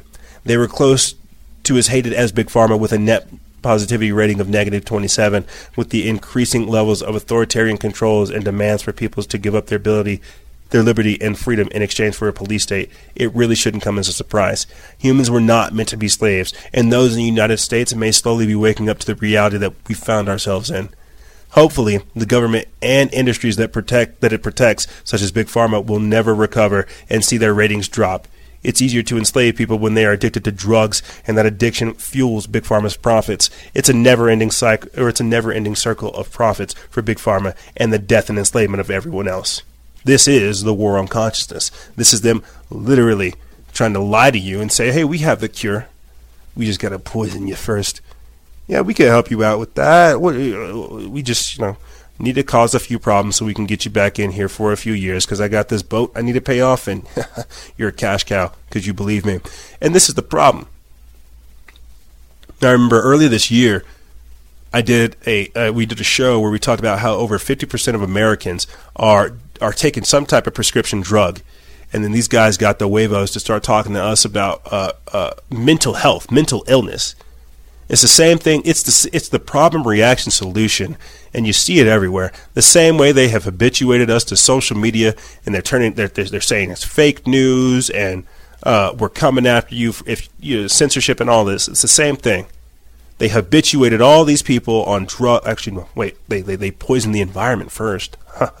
then they habituated them on drugs, only for those drugs to further enslave them, further uh, degrade them.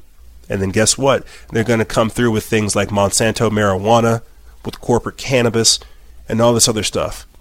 But why am I trying to list out all these drugs, man? Why am I trying to talk to you guys about opiates, barbiturates, you know, medical marijuana, uh, uh, uh, prescription drugs, pharmaceuticals, is because they want us to be junkies.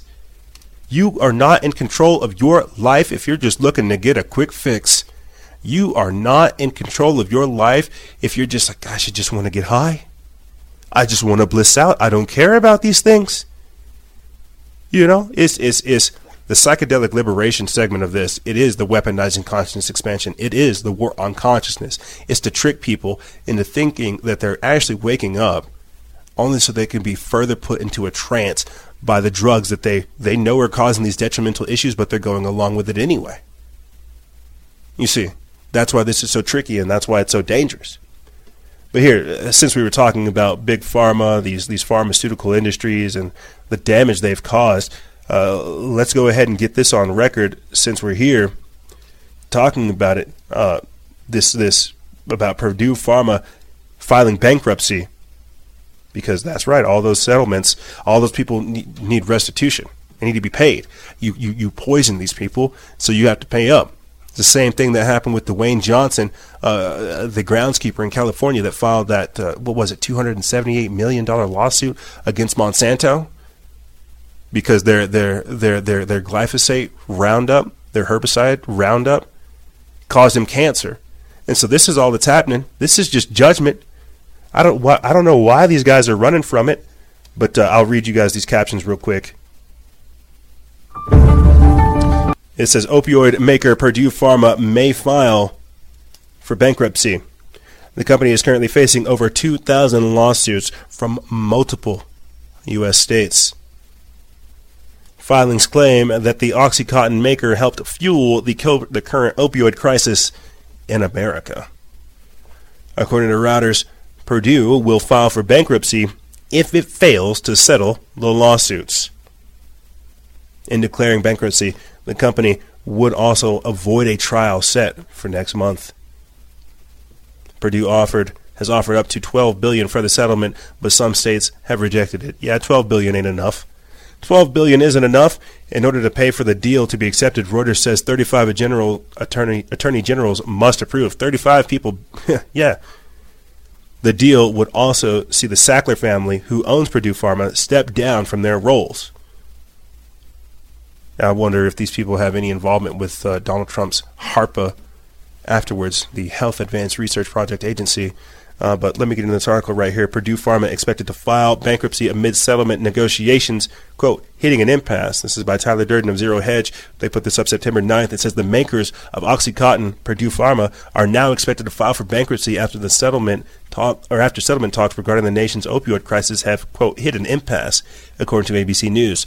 This impasse puts, Purdue, puts Purdue's federal trial over the opioid epidemic on track to start next month and sets the stage for significant legal drama involving state and local government. Purdue had been working for months to try and avoid trial by determining the company's responsibility for the crisis, which has cost over 400,000 Americans their lives, but an email from the Attorney Generals of Tennessee and North Carolina revealed that Purdue and the Sackler family had rejected two offers from the state over how payments would be handled as a result of a settlement.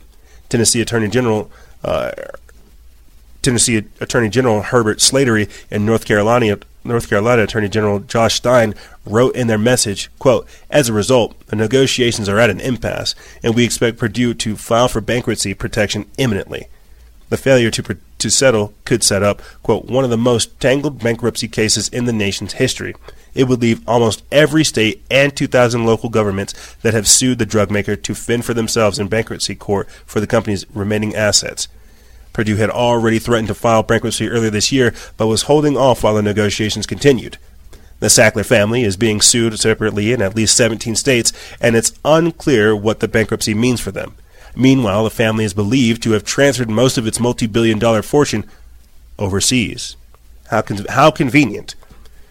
Continuing on, it says Pennsylvania Attorney, Attorney General Josh Shapiro says he will now sue the Sackler family as other states have. Quote, I think they are a group of sanctimonious billionaires who have lied and cheated so they could make a handsome profit.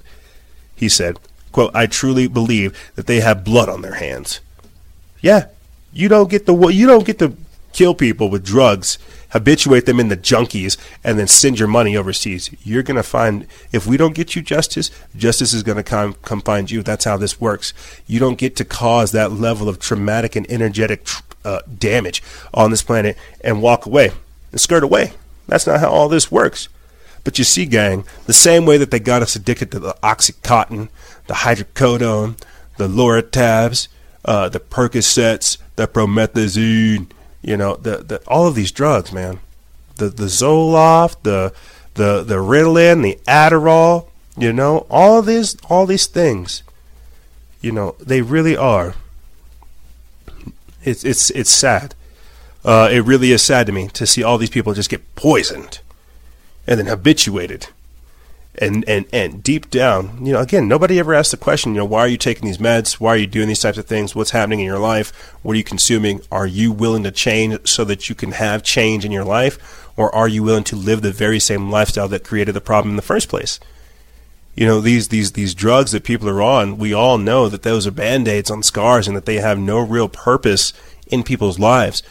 And I've I've said this on the show with you guys a few times. A lot of these drugs, they sound like spells you know, like Oxymortem Lactatan or some some crazy stuff, dude.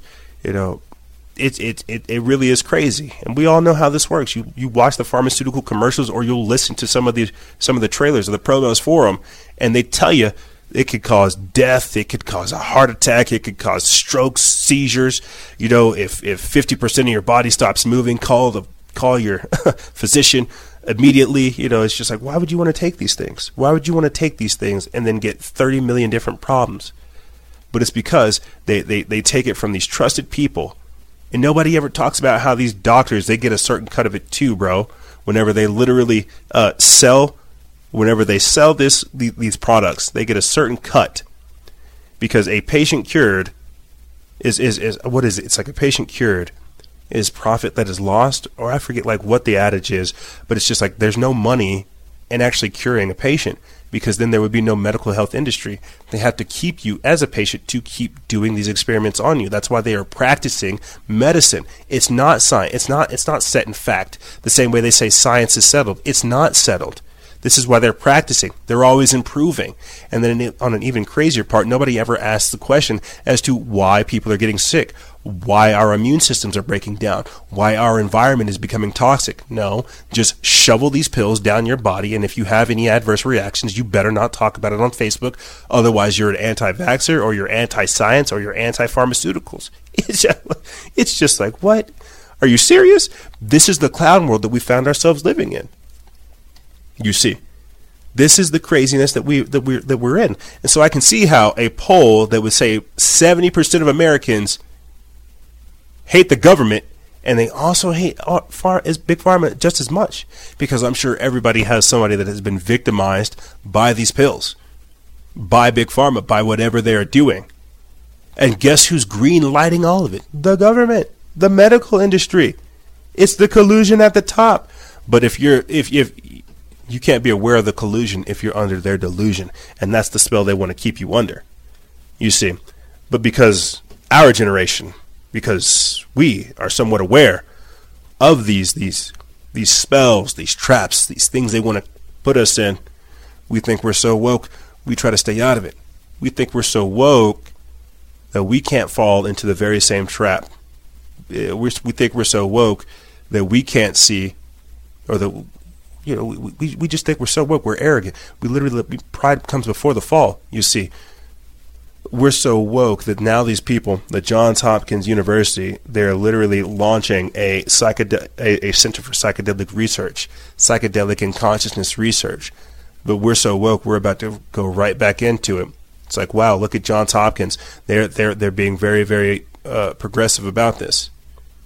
Well, I, I, I'm sure I'm going to reference to this a lot more in the future, but in the context, I want you guys to understand things right now. They realized that with, with, with the OxyContin, the Zoloft, the, the, the Adderall, the Percocets, these, these drugs, they realized they could get an entire generation with this. And so we are, we're aware of what they did with that previous generation. Now they got to try to get us, now they got to try to get our generation, right? They got to try to figure out a way to entice us. And guess what? They are with the, med- the medicinal marijuana, courtesy of Monsanto, the corporate cannabis, brought to you by Microsoft, and now mushrooms, studied by the Johns Hopkins University. You see how that works? Remember, I'm always clowning on how people like Bill Gates and uh, PayPal founder, PayPal co-founder Peter Thiel, how he's investing in the research and development of magic mushrooms as well. Let's let's take a gander at this right here. I fired up this spicy meme, which you guys can find on our partner page, Liberation Legion. But there's also an article over here from John Vibes of Truth Theory that they put up September 9th. The article title, the headline is this Johns Hopkins to open a new $17 million psychedelic research center. This next one comes from Waking Times. It's by Matt Agorist over there at the Free Thought Project. It says, Times are changing the first ever center to the first ever center to study psychedelics is opening in the U.S. And this is from Hopkins Med News over there at Twitter. They put this up September 4th. It says that the Johns Hopkins the Johns Hopkins has launches launches their Center for Psychedelic Research. You guys can find that on their Twitter feed. Uh, but let's just get back to this spicy meme I made. It says that uh, $17 million is being used to understand psychedelics and consciousness. The Johns Hopkins University recently announced the opening of the Center for Psychedelic and Consciousness Research, a facility within the Johns Hopkins Medicine that will be dedicated to studying psychedelics and their potential to be used medicinally. This researcher, this research center is the first of its kind in the United States and the largest of its kind in the entire world. The unprecedented research effort is being made possible thanks to $17 million in donations from private investors. Although it is important to note that half of these do- half of these donations were gathered by one person, the best-selling author and podcaster Tim Ferriss, who also donated 2 million of his own money in addition to organizing half of the outside investments. Ferriss was also one of the key investors behind a similar center at the Imperial College London, which was said to be the first of its kind of the, in the world whenever it opened. Researchers at the new Johns Hopkins facility will be studying psychedelic substances and their effort on the human brain, or their effect on the human brain. More specifically, they will be used, they will be seeking possible treatments uh, for mental health issues such as addiction, depression, PTSD, Alzheimer's, disease, eating disorders, and a variety of other conditions.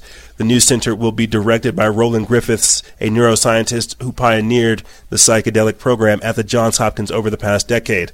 In fact, the research that Griffiths and his colleagues have done at Johns Hopkins over the years is likely the reason that the university was chosen for this facility. In 2012, Johns Hopkins made news with a new with a study stu- showing that the psychedelic experience can help terminally ill patients come to terms with their own mortality. Numerous other studies conducted at the university since have shown the tremendous power that the psychedelics have to bring people out of a negative thought patterns that they have been in for, that they have been stuck in for years. For example, in, in a 2014 study that was published in the Journal of Psychopharmacology, researchers at Hopkins found that psilocybin mushrooms could help long-time smokers kick their habit. The premise behind much of this research was that these substances break through the egoic social barriers that prevent us from actually dealing with our emotions head on. This is why the psychedelic experience can often be challenging, because they can really force a person to analyze parts of their lives that they have been trying to ignore or avoid. Ultimately, this can push people towards finding solutions for problems in their lives that they may have never considered otherwise. Ferriss met Dr. Griffiths in 2015 when the research happening at Hopkins was really starting to make international news. The author and podcaster became so interested in the research at the became so interested in the research, he began thinking of investment opportunities at the university. After a successful crowdfunding campaign for a small depression study, Ferriss decided to dive in headfirst. Quote, essentially, it was a seed investment. I ran a beta test, and then they really delivered, Ferriss said.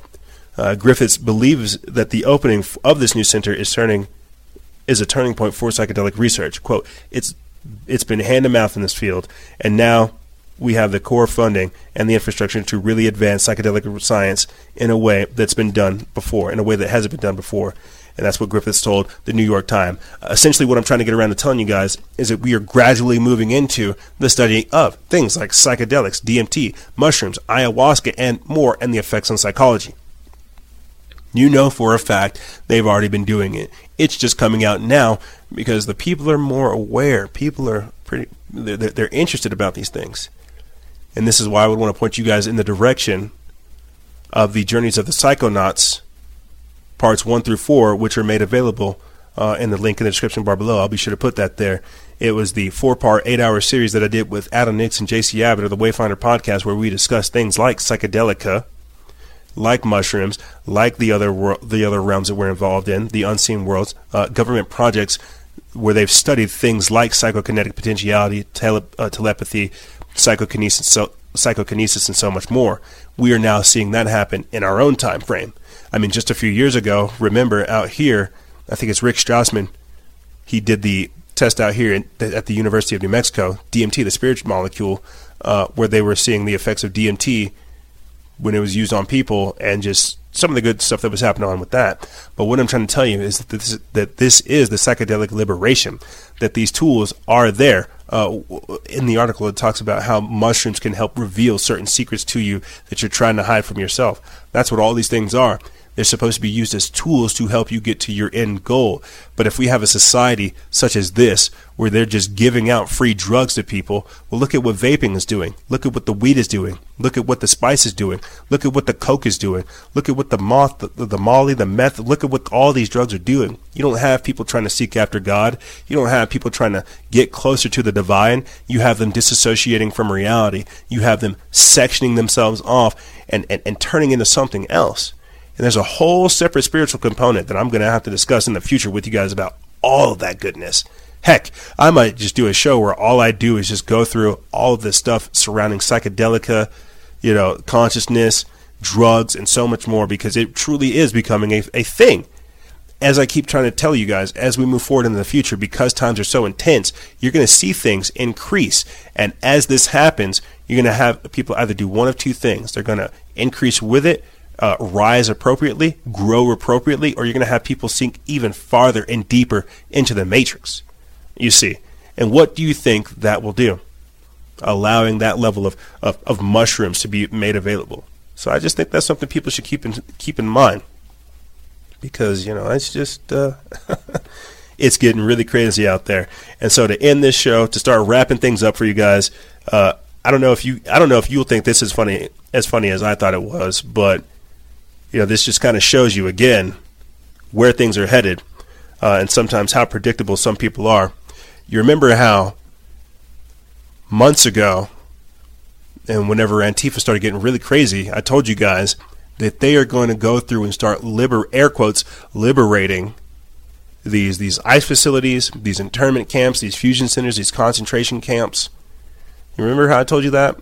And I also told you how in the future you're going to have eco fascists and eco extremists. They come at you because well you're like like Ted Cruz at a restaurant, you're eating some nice food. You're going to have these Antifa scumbags, these these eco extremists. You're going to have them come in to where you're at and shout at you for eating steak and shout at you for your lifestyle. That same little liber- liberation mindset, it comes from this. Check this out.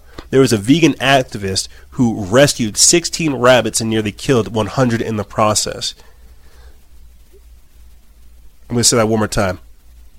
This vegan activist ran up in this farmer's yard, tried to tried to save rabbits, got 16, but killed 100. So remember the domestic terrorist guy earlier this year, the guy that tried to shoot up the ICE facility and he almost shot up like the, the gasoline area? He was trying to liberate those people, break them out from the ICE holding facility or the ICE internment place, wherever they were at, right? He would have shot that gas tank. He would have killed all those people. Yeah, some some people would have run away. Sixteen people might have run might have run away, but he would have killed hundred. And so this is the mindset that's being put out there. This is why mental health and mental illness is something we really need to start talking about. Why am I talking about that on the heel of psychedelics? It's because these people, some people have been put into such a such a frenzy that they will go do these things. And here's the crazy part, because I'm going to play for you guys this video right now. It has 27,000 views on our page right now, and some of the comments are hilarious. But here's here's the craziness, because when I play for you guys this video, this this this this girl, this activist, this vegan activist, she's she's like shocked and like confused, like, oh my god, why would this guy shoot at me? Hmm, could it be the fact that you're just driving onto his property, messing up everything, and you think you're going to get away with it because you want brownie points and you have a phone? Let's take a listen. This is what we, this is what has just happened to us. Look, I'm documenting the whole thing. I'm covered in I'm covered in blood. Because look at this is what the this is what the farmers have done. they shot through our window and chased us down the motorway. How dare they? Oh my god. I'm literally covered in blood.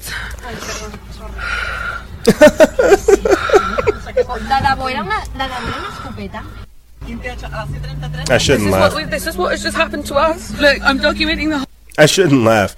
Uh, I shouldn't laugh, but this is by Joseph Curl of the Gateway Pundit. They put this up September 9th. It says a vegan activist who tried to, quote, rescue 16 rabbits from a farm ended up causing the deaths of nearly 100 baby bunnies in the process. A news report says the activist, who calls herself Mythical Mia on social media, went on a covert mission to save the bunnies from a farm near Osorno, Spain, last Sunday, according to the Spanish newspaper uh, La, La Vanguardia. But five of the rabbits that were pregnant and due to birth soon were killed during the rescue mission. Several others su- suffered broken spines, uh, the paper reports. Oh, and on, on top of that, at least 14 of the rabbits were saved, were lactating, and their offspring, uh, an estimated 90 of the bunnies, had to be euthanized, according to the paper. A number of the rabbits that Mythical Mia, a Barcelona based activist, took that day were said to have been pregnant or lactating. Their offspring bunnies included an estimated 90 bunnies, uh, which had to be euthanized after being abandoned, according to La, La, La, Vanguardia. Some other pregnant bunnies were reportedly forced to have abortions after the chaotic rescue. Mythical Mia, whose real name is unknown, last week claimed she was attacked by angry farmers that after they attempted the rescue. she quote, "This is what just happened to us. Look, I'm documenting the whole thing." The Barcelona-based activist on Instagram said, quote, I'm covered in blood. This is what the farmers have done. They shot through our windows and chased us down the motorway. Oh my god, I'm literally covered in blood. Quote, today we entered a rabbit farm and rescued 16 lives, she said. The farmer was entire was extremely aggressive and attacked us, strangling activists and smashing their heads with metal poles. The police came and told us to leave peacefully, which we did. After we left, the farmers chased us down the motorway at 200 kilometers for an hour. We tried to lose them down a side road, but they were on our tails. They blocked us into a dead end and surrounded the car and with five other farmer cars. They were banging on the windows, shouting and threatening. We called the police, who arrived after an hour. They defused the situation and escorted us to a safe place. And the top comment says private property and stealing property, not to mention their livelihood, then plays victim. That's it. That's what we're dealing with. We're dealing with people who refuse to see the true ramifications of their actions, who will play the victim card, who are underneath that spirit of delusion that I've been trying to talk about the, throughout the entirety of this episode. That's why this is crazy, because we're not dealing with people who are using their reason. We are dealing with people who are using their emotion. And if we don't bend the knee to what they're just coming up with, well, then heck, I guess we're part of the problem, then, huh? There's a whole lot of different things I wanted to talk to you guys about. There's been a lot of news uh, coming out surrounding just what's going on with teens, you know, the homeless crisis and all this other stuff. But as a returning episode, I didn't want to overwhelm you guys. I didn't want to do a whole lot of extra. I wanted to try to make it as short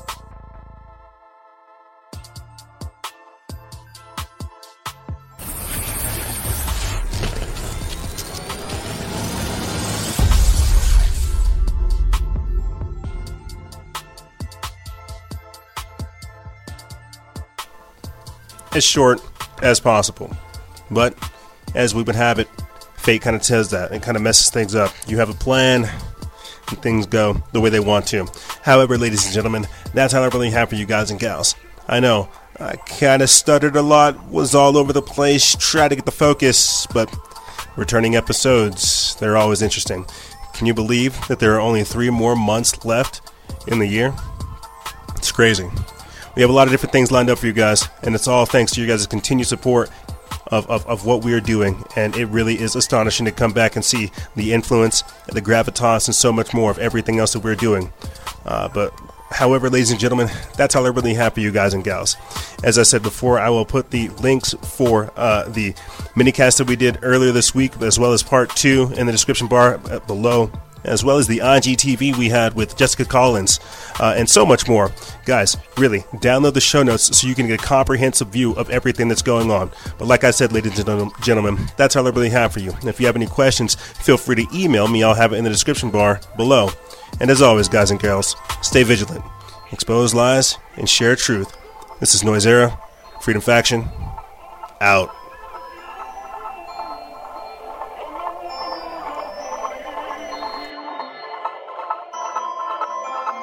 Oh, Bye.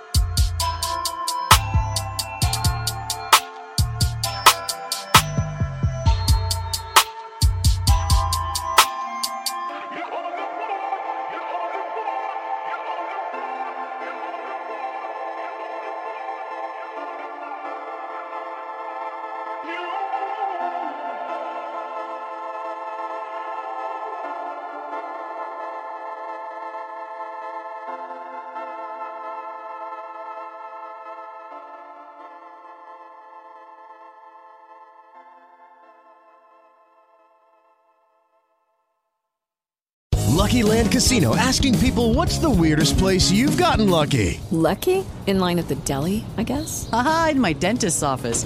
More than once, actually. Do I have to say? Yes, you do. In the car before my kids' PTA meeting. Really? Yes. Excuse me, what's the weirdest place you've gotten lucky? I never win and tell. Well, there you have it. You can get lucky anywhere playing at LuckyLandSlots.com. Play for free right now. Are you feeling lucky? No purchase necessary. Void where prohibited by law. 18 plus. Terms and conditions apply. See website for details.